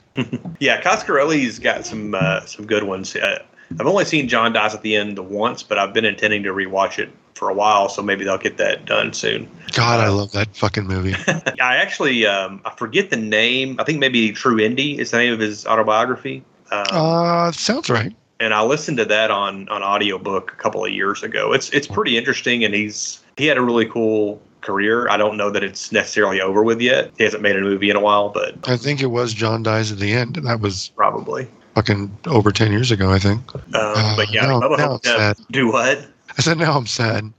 But yeah, Bubba Ho-Tep is uh, is a trip. That's that's one I really love. Never quite got the sequel he wanted to to make from that, but uh, glad we got at least got the first one. Wonderful, other thing- magical movie. hmm Bubba Ho-Tep is a miracle to me. That movie should not fucking be what it is. it's an amazing. I, I would call that movie a work of art. I don't give a fuck what anybody says. I will fight you on that too. Based It- off uh, a Joe. Lansdale short story. It, it, for anyone who hasn't seen Bubba Ho-Tep, allow me to sum it up. I can do it in just a second. Bubba Ho-Tep is about Elvis, who is not dead, an elderly Elvis Presley in a nursing home in East Texas, who, along with the help of JFK, also alive and black, they team up to fight off a soul sucking mummy that has targeted the fellow residents of the Shady Rest nursing home. That's that's the movie. It's fucking awesome. Bruce Campbell plays Elvis. The great Ossie Davis, the guy who marched with Malcolm, or not Malcolm, Martin Luther King and all that shit. Ossie Davis, the great. He's JFK. Ossie, I repeat, Ossie Davis is JFK. Bruce Campbell is Elvis Presley. They think he's Sebastian Haff, Elvis impersonator, but no, he's the king, baby. And it's God, I love that fucking movie so much. and It's- Reggie shows up. Of course he does, and Daniel Roebuck and that. It's so good, Chris. It's so good. Great, yeah. I um Oh. think I've seen. I think I've only seen Bubba Ho-Tep three times, You need to see it And- more. and two of them were theatrical experiences. I saw it in theaters. It came to the uh, I hate you. it came to the local art house back when it was released initially. So I was able to watch it there because it didn't get a wide release, but uh, I was able to Oh. watch it there. And um, I was in Central California when that came out, and it came. It was nowhere near me. Really, it Yeah. sucks. So you, you glorious, And, uh, my brother gave bastard. me the DVD for Christmas, uh, either that year or the next year. And um, and then maybe 2017, 2016, somewhere around there, I went to Wizard World in Chicago, and Bruce Campbell was there, and he hosted a screening of it at a local theater. So Okay, so now I officially hate you. and I can't remember if Don was there or not. I don't think he was. I think it was just Bruce. It, you Um, better not have been there, dude. I already officially hate you. Like if Don was there, we'll have to register it and shit. I'll make it even worse. I Ah, know he was there for a Phantasm panel that I went to at a horror con around the same time, probably with, uh, probably within a year of that screening, and it was before Ravager came out. But um, and Angus Scrimm was supposed to be there. It was pretty much the whole cast. Reggie was there, Michael A. Ball or A. Michael Ball, whatever, whatever. And uh, Angus Scrimm was not able to attend because he got sick. But Coscarelli called him on his cell phone, put him on speaker, and and let him talk to the crowd for for a little bit, which was cool. Uh, and I believe Scrimm died probably a couple months after that, sadly. But he he had a good run. He was he was around for a while. okay, yeah. Um, no, I mean, I'm your friend. I'm your good friend. I care about you. Like I really do. I care about your well-being and all of that. And I I'm really happy that you experienced that because now you get to have that for the rest of your life and you get to think about it and look back and go, man, that was fucking awesome. and I'm really stoked that you have that as your friend. But as a fan of all those people and those things, yes, I will be officially registering my hate for you uh, with whatever local entity handles those things. Um, I guess I need to contact a notary. I don't know. I'll figure it out. You- You're, you're going to be contacted one way or the other. I'll, I'll wait for the paperwork. That's that's what I'm saying. Good good on you, Chris. Good job. I'm really Um, happy for you. What other th- one other thing about Reggie uh, Bannister, you know, in Phantasm, Ravager, you know, so part of the plot revolves around him being in a nursing home, uh, suffering from like dementia and stuff. And unfortunately, that's something that he's dealing with in real life now. Fuck. He's he's getting older. I don't have his age in front of me, but I I do remember within the last couple of years hearing that um, his wife kind of revealed that you know he's uh, struggling with that as he's getting older. So that sucks. That's like a terrible thing for anybody to have to go through. But we love Reggie Bannister here. Not any skeletons in the closet that I know of. So hopefully nothing that I'm not aware of. But yeah, he, he's great. Every interview love- I've ever seen with him, Reggie. he's yeah, he super loves seems to love the Phantasm fans and, and being a part of these movies. So uh, that's pretty much all I got, I guess. Uh, love Phantasm, love the franchise, love Reggie, love Don, love Angus Scrimm, Hell yes. and all the others. Rest in power, sir. Mm. Yeah, that's sad to hear about Reggie. I didn't know that because yeah, I mean, yeah, I mean that's a horrible, horrible thing, and all the best thoughts and prayers, obviously, as weak as that is, but just to say we're thinking about his family and him, obviously, that does suck. I didn't know that, but he's an icon, man. Mhm. Fuck, he's he's Reggie. He's hot as love. He is, and he always will be. And fuck, thanks for the movies, Reg. hmm God, Uh, before we roll out, anything you've seen recently you want to shout out? I know it's it's uh, you know we're recording this basically as October rolled in on the first, but I, I know you start early on your. Obviously, we both watch horror shit pretty much all year round, but I always gear up in September. you really October, get so- into it, yeah. So what have you been watching cool, lately? Which is cool. Uh, yeah, I mean, we've been doing horror stuff. Started off with just the whole witch vibe for my wife to start with. Practical Magic. You know, that's not exactly a horror movie, but she loves it and it helps get her into the vibe every year. You know, we're going to do Hocus Pocus at some point. You know, got to. But with the witch stuff, we went for some older stuff. These were both. I guess the guy who created Bewitched was had both of these movies on his mind. There is uh, one uh, I Married a Witch with Veronica Lake, and then Bell Book and Candle with Kim Novak and Jimmy Stewart. Fredric March is the co-lead in I Married a Witch, but really that movie is all about Veronica fucking Lake.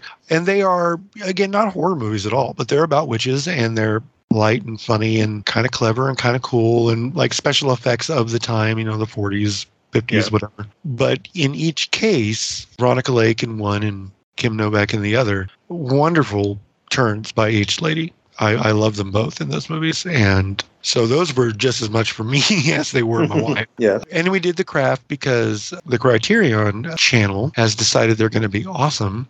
And in September, did an like a high school horror thing. hmm And last year in October, they did an 80s movie collection. This year, they're doing a 90s movie collection. Nice. So starting tomorrow, we'll have access to that. But their high school horror collection had the craft in it. So of course, going to keep in the witchery theme for that. And then we also dipped into that uh, 90s collection with the faculty What do you think about Yeah. the faculty? I assume you love that. I do like it. I was gonna act You kind of were a kid, around. right? Like what, a, a teen? Like 13, 14, Yeah, I was, when that I came out? was 18 when it came out. Oh, shit. I'm my bad, dude. um, but I yeah, I like the faculty. I have only seen it. Man, it's been a while. I, uh, but I watched it a bunch as a, as a teenager. I saw it in theaters. You know, I had a, a VHS copy of it from Hollywood Video or wherever, and yeah, I watched it several times as a teenager and really liked it. It was probably my first Robert Rodriguez movie. I don't think I had seen Dusk Oh, Till Dawn until okay. after that. So cool. I- I- you know, actually, I did see part of From Dusk Till Dawn because one of the teachers at my school rented it with me and some me and some of my friends. We all went to his house and we watched part of it, and his wife made us turn it off pretty quickly. What fucking cool ass teacher were you guys hanging with? well, eh, a dirt bag, as it turned out later. I was But, going to say, like, how many of the time, we were like, "Oh, awesome." What? but yeah. Uh, anyway, faculty's great. Really liked that one. So yeah, Yeah, I fucking love it. Saw it in theaters like weekend it came out. It's the Breakfast Club meets Invasion of the Body Snatchers. I mean, fucking with Robert the Kevin. Patrick. Yes, but it's got the Kevin Williamson kind of meta. Like they're Mhm. talking about Invasion of the Body Snatchers. did he write that one? Yeah. Okay, I wasn't sure. Yeah. But Yeah, yeah, yeah, yeah, yeah, yeah, yeah, yeah. That's why it was a big a big deal at the time, and not just Robert Rodriguez, but although that was really it was like Rodriguez doing a, a Williamson thing. Cool. Yeah, love that movie. So we did that, and speaking of Rodriguez, obviously we did Hypnotic. Yeah, I did. I saw that you were watching that today. Yeah, yeah. Well, we can get to that. But uh, have you seen the first movie or the sequel, Becky, or the sequel, The Wrath of Becky? No, I want to, but I don't want to pay for it. I, keep waiting for them to to pop on a service that I've already got. Ah, no, I haven't gotcha. seen either one yet. I think they're both available on Hoopla, but I haven't watched Well, them. Becky is uh, the, the sequel anyway is on Paramount Plus. That's where I saw it. Okay. The original I have on my Vudu, my digital copy. I love those movies, and the sequel's a lot of fun. Yeah, I've heard good things, especially about the uh, sequel, but haven't watched it. Yep. We watched the original 1922 Nosferatu. Ooh, Yeah, the restored, the one that Kino put out a couple years ago. Yeah. It's fucking beautiful, dude. That movie's 101 years old. that's crazy. Yeah. Yeah, and there's so much iconic fucking horror imagery in it. You could just, Yeah. it's so fucking awesome, dude. God, that's the Al Pacino Once Upon a Time in Hollywood. What a picture. Jesus Christ. Then we did another thing that Criterion had. And again, I bring that up a lot because fuck, we'll dip into Criterion for a million different things, a million different kinds of movies because it just rules. It might be my favorite streaming service. Yeah. because there's just so much good shit and it's not artsy fartsy. There's that definitely. But it's not just like some black and white french movie of some destitute child shitting in a coffee can and, and going Well, they need people They actually for service, so. Yeah. They have a thing about 70s car movies right? And basically all that means all they have in common is they have to have a kick-ass car chase. And if the 70s did something pretty fucking cool it was figuring out how to really go nuts with the car chase once Bullitt happened they were like we like this let's do more and there's uh, an adaptation of some old 60s Alistair MacLean novel called Fear is the Key. It's just like an action adventure flick with Barry Newman. Anyone who knows the great Barry Newman, he died earlier this year. He was in Vanishing Point, a great unsung character actor. It's a fucking nutty movie because it seems to change to the kind of movie it is every 15 to 20 minutes where you can't quite get a handle on it. hmm And I don't mean that in a bad way, though, where sometimes movies you you feel like they don't know what they want to be and Yeah. they don't really have a handle on their tone. You can tell this movie knows exactly what it's doing. It's just you you can't get ahead of the story. That's what it is. You ever see Cold in July?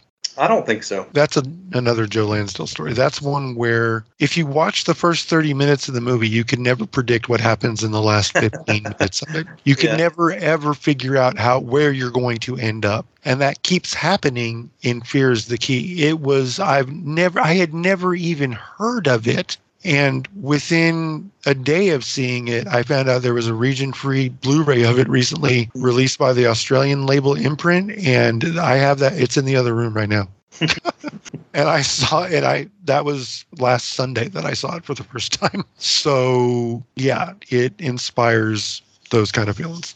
Oh, and we Yeah, I saw. don't think I'd uh, heard of it. Yeah, no, watch it, dude. Watch it, please, please, please. I may end, I may end up getting you a copy because it's that good. I might, I might just fucking do that for you. The only other thing, and I figure you probably saw it. If you didn't, I know we'll end up talking about it at some point. Uh, we watched No One Will Save You. Oh yeah, I, I want to see that, but I haven't caught it yet. Yeah, the Alien Home Invasion movie. hmm with and it was all Everett. over Twitter last weekend. Yeah. Everybody was talking about it. Yeah. because it is that good. It is that fucking good. It's it's really, really, really fucking good. That's really all I got to say. Just watch it. Yeah, I will Please. definitely be seeing that before the end of October. Uh, you better because I got to talk about it with my boy. But yeah, getting back to Hypnotic, I can't. Okay, look, I also want to see Hypnotic, but only because it's a It's on- Rodriguez movie. yeah. Well, that's why I watched it. I was like, it's Yeah. a new Rodriguez, and I don't necessarily do that with every Rodriguez. Did I see the new Spy Kids movie? No, I did not. Yeah. The new I Shark Point Battle Angel either. I did, and that movie fucking rules. That's cool. It looks cool. I just haven't seen it. It's that that's the Rodriguez I'm always hoping for. That's the one I'm hoping for. Not exactly the one I got in Hypnotic, but it's not that it changes the kind of movie it is every 15 minutes, like Fear is the Key I was just talking about.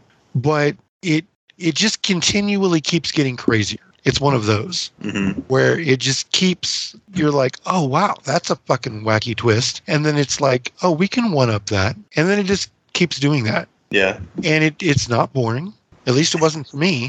In the first you know 10 15 minutes i was like oh man i don't know. Because i mean i didn't really know the whole setup. I didn't know the whole story. And it seemed very formulaic. Like when you get all the pieces of everything that's going on with ben affleck's character i was like you know yeah i have seen this movie a lot. A lot. But then about 15 20 minutes in it starts to get a little weird and then it just like i said every few minutes it gets a little weirder. And then Yeah.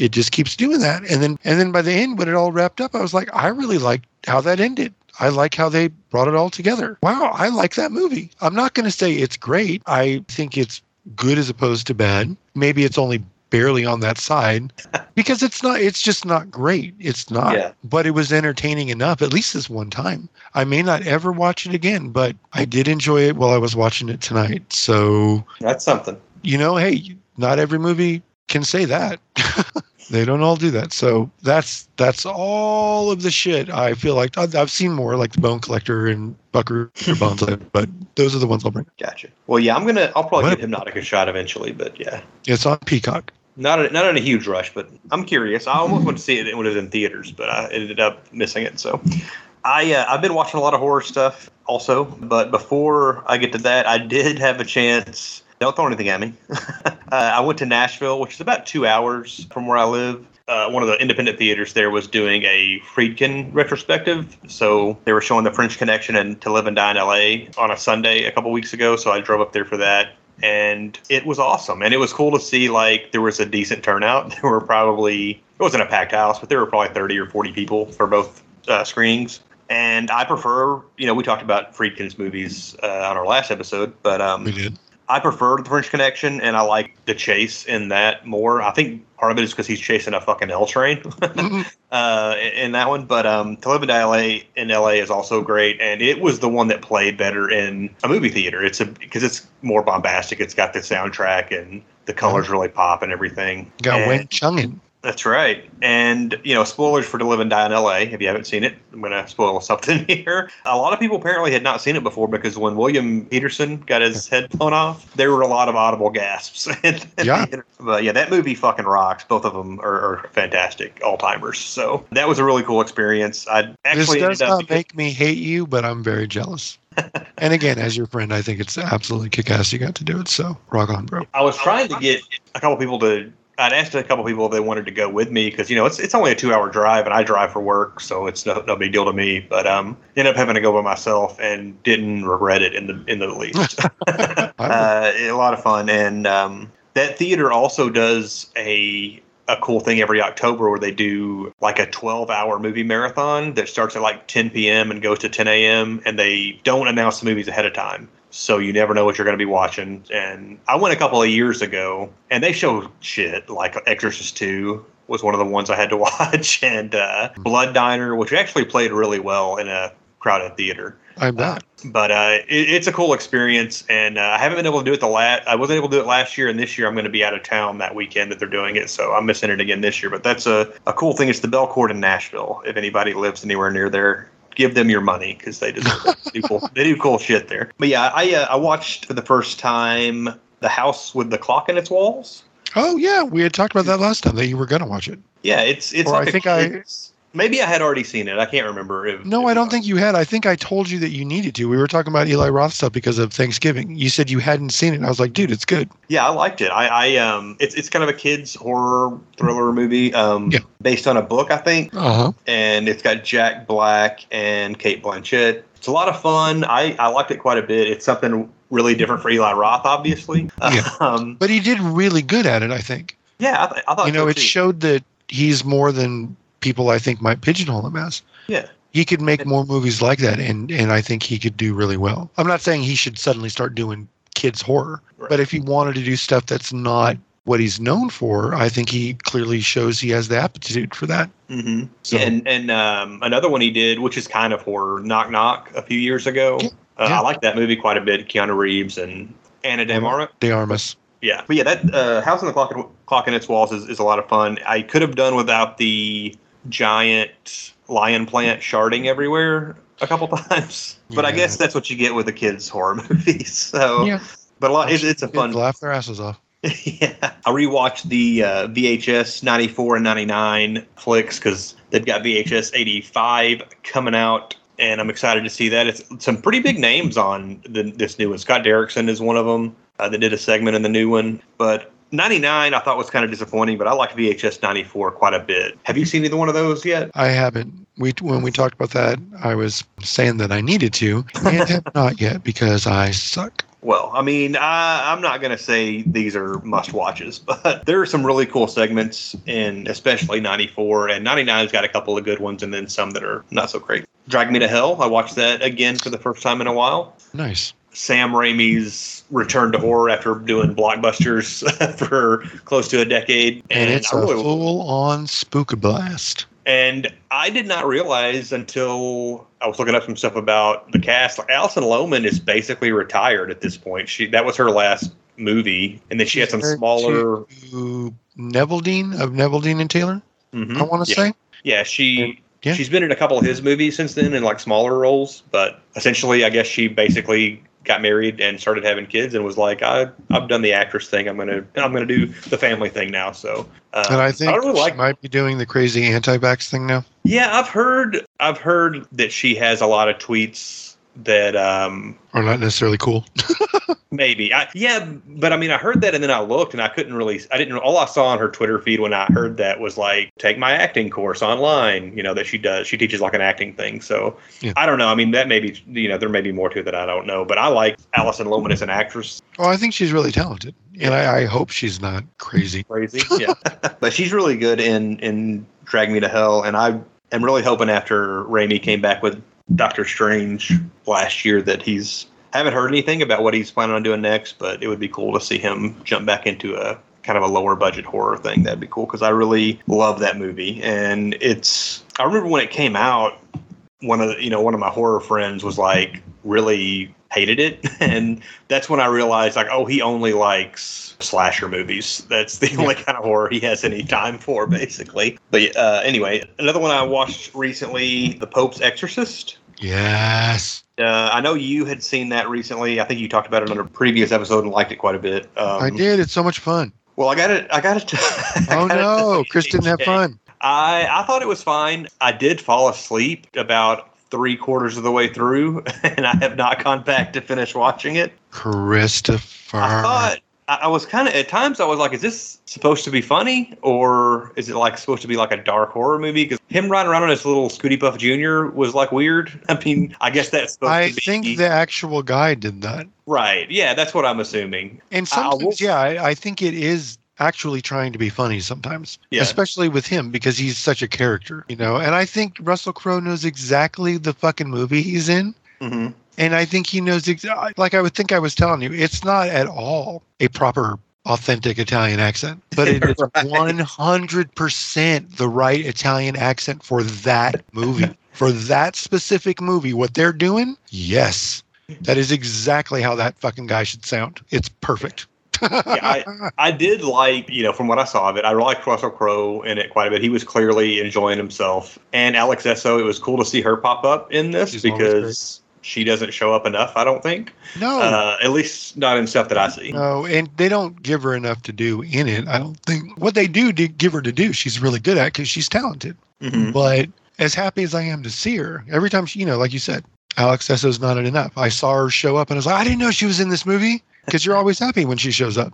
Yeah. And that's great. She should show up in more things. But is it much to ask that if you're going to put her in things, give her a little more to do, please, next time? Yeah. I, I can live with it in this one because that was her part. She was to play the mom and she did the things a mom in this kind of movie and that kind of part needs to do. But man, Alex Essoe is way more talented. Give her more. Yeah.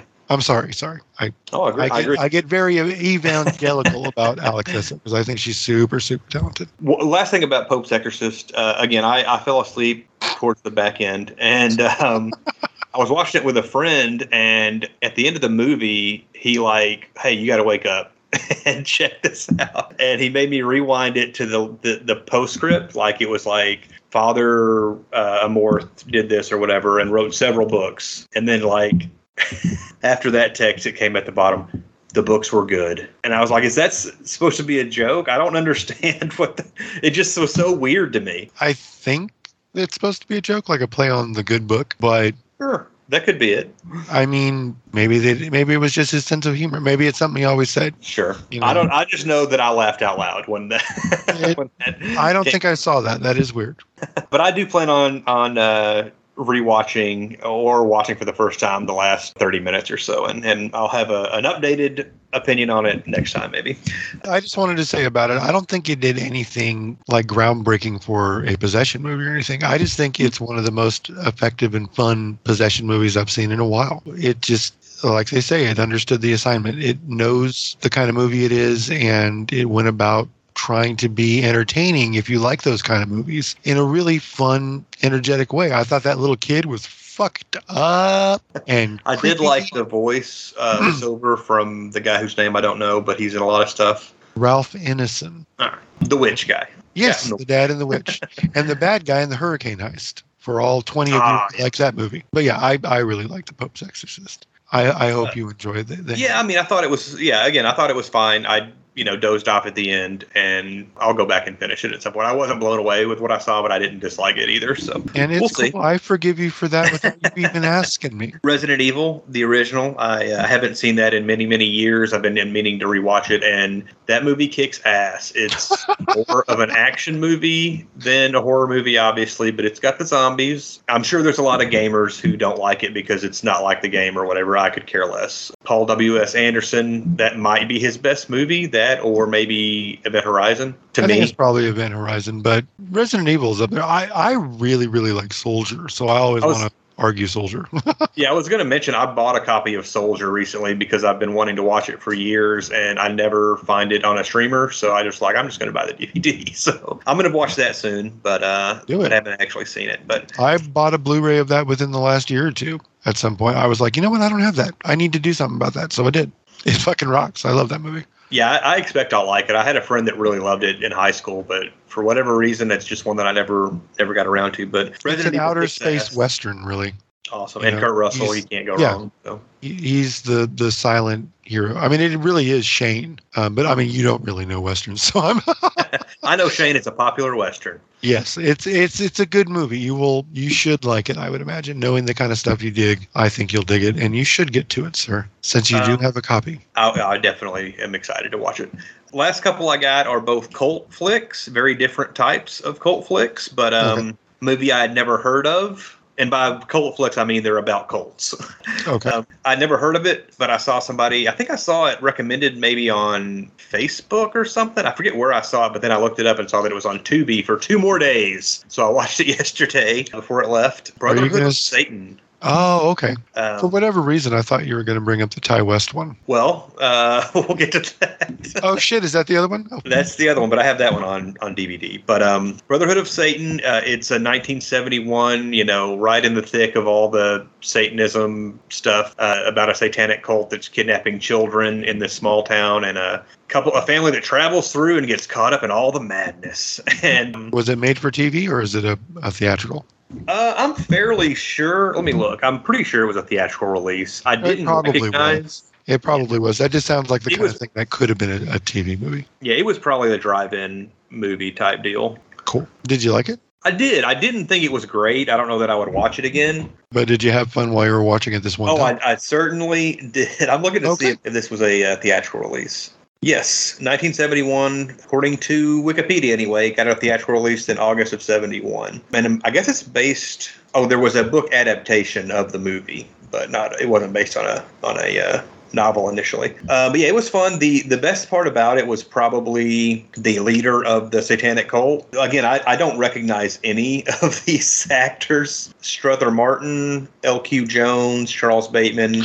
LQ Jones. I mean, I know Strother Martin. He's great. Cool Hand Luke and Butch Cassidy, Slapshot, all that shit. But LQ Jones, bro. That dude was in Okay, the Wild Bunch and he was in the motherfucking Lone Wolf McQuade. Oh, You know how I feel about Lone Wolf McQuade. Yeah, bunch of westerns. It looks like here, but yeah, these are movies I haven't seen. So he was also a producer on this flick, along with Alvy Moore, who was in Green Acres. Uh, ah, yeah. But yeah, LQ Jones was great. Also wrote and directed A Boy and His Dog, the 70s post apocalyptic black comedy horror thing. I don't know what you call it. yeah, I, I don't think I've heard of that one. I was trying Oh, to find the. Uh, oh. I was trying to find the name of or the character who um, was the head of the Satanic cult, and but um, yeah, I, I can't figure it out based on this uh, Wikipedia page. But he was really good. That's all I have to really say about it. But it was a fun movie if you're into those type of flicks, which I am. There's a million of them from the you know 70s and 80s, I guess. But the the plot that the the cult has uh, was kind of an interesting twist. Not totally original, but you know it was cool. The Sacrament, Ti West's uh, Yes, basically adaptation of the Jonestown cult basically. Which is very good. I had only seen it one time before, and I rewatched it earlier today. And there's a lot of good stuff in that movie. Best parts are probably the guy who plays father, known primarily, I think, for his role in No Country for Old Men as Is the that what he's in? shopkeeper. Oh yeah, I I didn't even put together that was the same guy. The only thing I know him in aside from that is the Hateful Eight. Oh uh, yeah, yeah. Gene Jones is that his name? I think that's right. Yeah, Let's he's- see. He is a really good actor. The Yeah, Gene Sacrament Jones. fucked me up. I don't know why. It just there's something about it that just disturbed the shit out of me. Well, I think I the, have- the most disturbing thing about it to me is that it's basically based on a true story. Yeah. It's not point for point the exact same story as Jonestown, but it's pretty damn close. So when you see all those people poisoned at the end and, you know, convulsing, like that shit really did happen to people in the 70s or maybe early 80s. I forget exactly when Jonestown happened, but I think it was the Uh, late seventies. Yeah, but yeah, yeah. But it, again, it's just the way it's done. It's really it's really well done in the Yeah. way. Because I mean, I've seen shit like that before, and it didn't have the effect on me that movie did. It's just a cumulative effect too, because it's you just know, even if you don't know it's the Jonestown story, there's shit off the moment they get there. And it just you just feel that sense of dread you know that's something ti west is very good at. And it just gets more and more the feeling of dread grows and grows. And then suddenly like you said people are convulsing and poisoned. Yeah, yeah, and there's the uh, the scene with Amy Simon uh, and her brother where you just the camera just sits on them while she uh, tries to get him to drink the poison and he won't, and then she like injects him, and it just it's just really hard to watch at times. um, it's but yeah, the, the Gene Jones is a, a incredible. It's it's almost like a um, performance similar to what struggling to think of his name now in Red State, Michael. Uh, oh michael Park. parks Yeah, it's it's similar to that. I think i get that he's only got a couple of scenes really in the movie, but he really kills it. And I love AJ Bowen and Joe Swanberg. I, I really wish Bowen would show up in more stuff as well, much like Yeah. uh, Alex Essoe. You know, don't see him enough. Looking at at Gene Jones' filmography, and No Country for Old Men was his third credit damn after the Civil War in 1990, which was a TV show apparently. He was in nine episodes. Chappelle Show, Prosecutor Number Three, uh, Red Dead Revolver, which is a video game, and then he was in No Country for Old Men in 2007. And he's got a bunch of roles since then, and he's coming up going to be in Killers of the Flower Moon, the new Scorsese flick, which looks amazing. yeah it does Um, not too shabby sir So that's pretty much it as far as recent stuff. Oh, I have been rewatching House on Haunted Hill. Sorry. Haunting of Hill House uh, in preparation for the new Mike Flanagan Netflix show, Fall of the House of Usher. hell Um, yeah And, and how, a week from yesterday totally killer that new movie uh, that looks like looks basically like the final girls meets back to the future or back to the future as a slasher movie i think back to the oh, future with uh, Kiernan Shipka. Yeah. Yeah. It looks like Back to the Future to me. Like if instead Yeah. Marty went back in time and his dad was his dad and all his friends, his mom and all her friends were being killed by a slasher. That seems basically like what it is. And because it goes back to the 80s, it makes everyone and because it's a slasher, everyone's like, "Ooh, the final girls." And I get that, but Yeah. It feels more like the way Happy Death Day is like, what if Groundhog Day but a slasher? This feels like what if Back to the Future but a slasher? And I'm down for that. And that's Yeah. I'm- Amazon. So woohoo, on Prime. But yeah, I've been watching Haunting of Hill House, and it, it's amazing. I mean, I, it it's so sad, like the way the the characters' lives, you know, are, are turn out in that show. But the, it's also like terrifying at times. I love that show. Yeah, it's one of the best mixes of like legit family drama and absolute corker of haunted house horror shit. Well, I guess that's all we got. Um, you want to let people know where they can find you on the internet before we roll out? Sure can. At present, if we start having to give a photo ID and shit, you will not see me on Twitter. But at present, I am on Twitter. I'm AJ as the Haunted Gels of Mario Bava at Haunted Gels. And I am also on Blue Sky, which is probably going to end up being my main place. I am AJ McCready dot bsky.social under the name AJ McCready. So come on over and let's talk scary shit. It's October, y'all. So Uh, and you can find me on uh, Twitter, Blue Sky, Instagram, and even Threads, if that's, I guess that's still around. All of those at BrodyMan34 are just it's easy enough to find. Um, and the Small Screeners page for Instagram and Twitter is at Small Screeners. Feel free to give us a rating or review on your podcatcher of choice or let somebody know about the show if you dig it. And we will catch you guys. Actually, we're going to have a couple extra special things coming up this month for spooky season, and then we'll be back in November with another Small Screeners episode. So we'll see you guys then. Woot woot.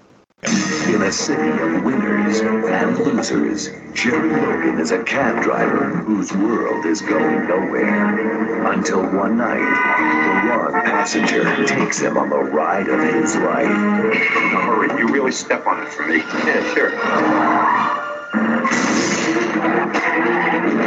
You don't want to get involved here.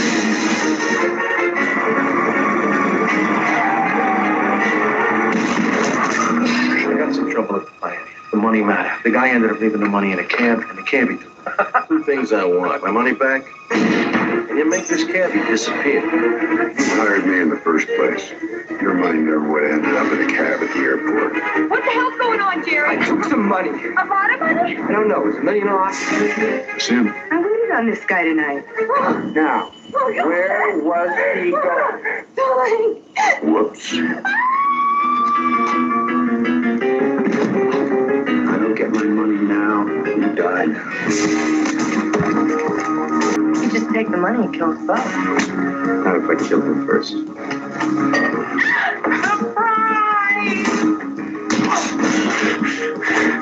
Epic says you have a real talent for running away. You wanted me to fix it, so you won't do that.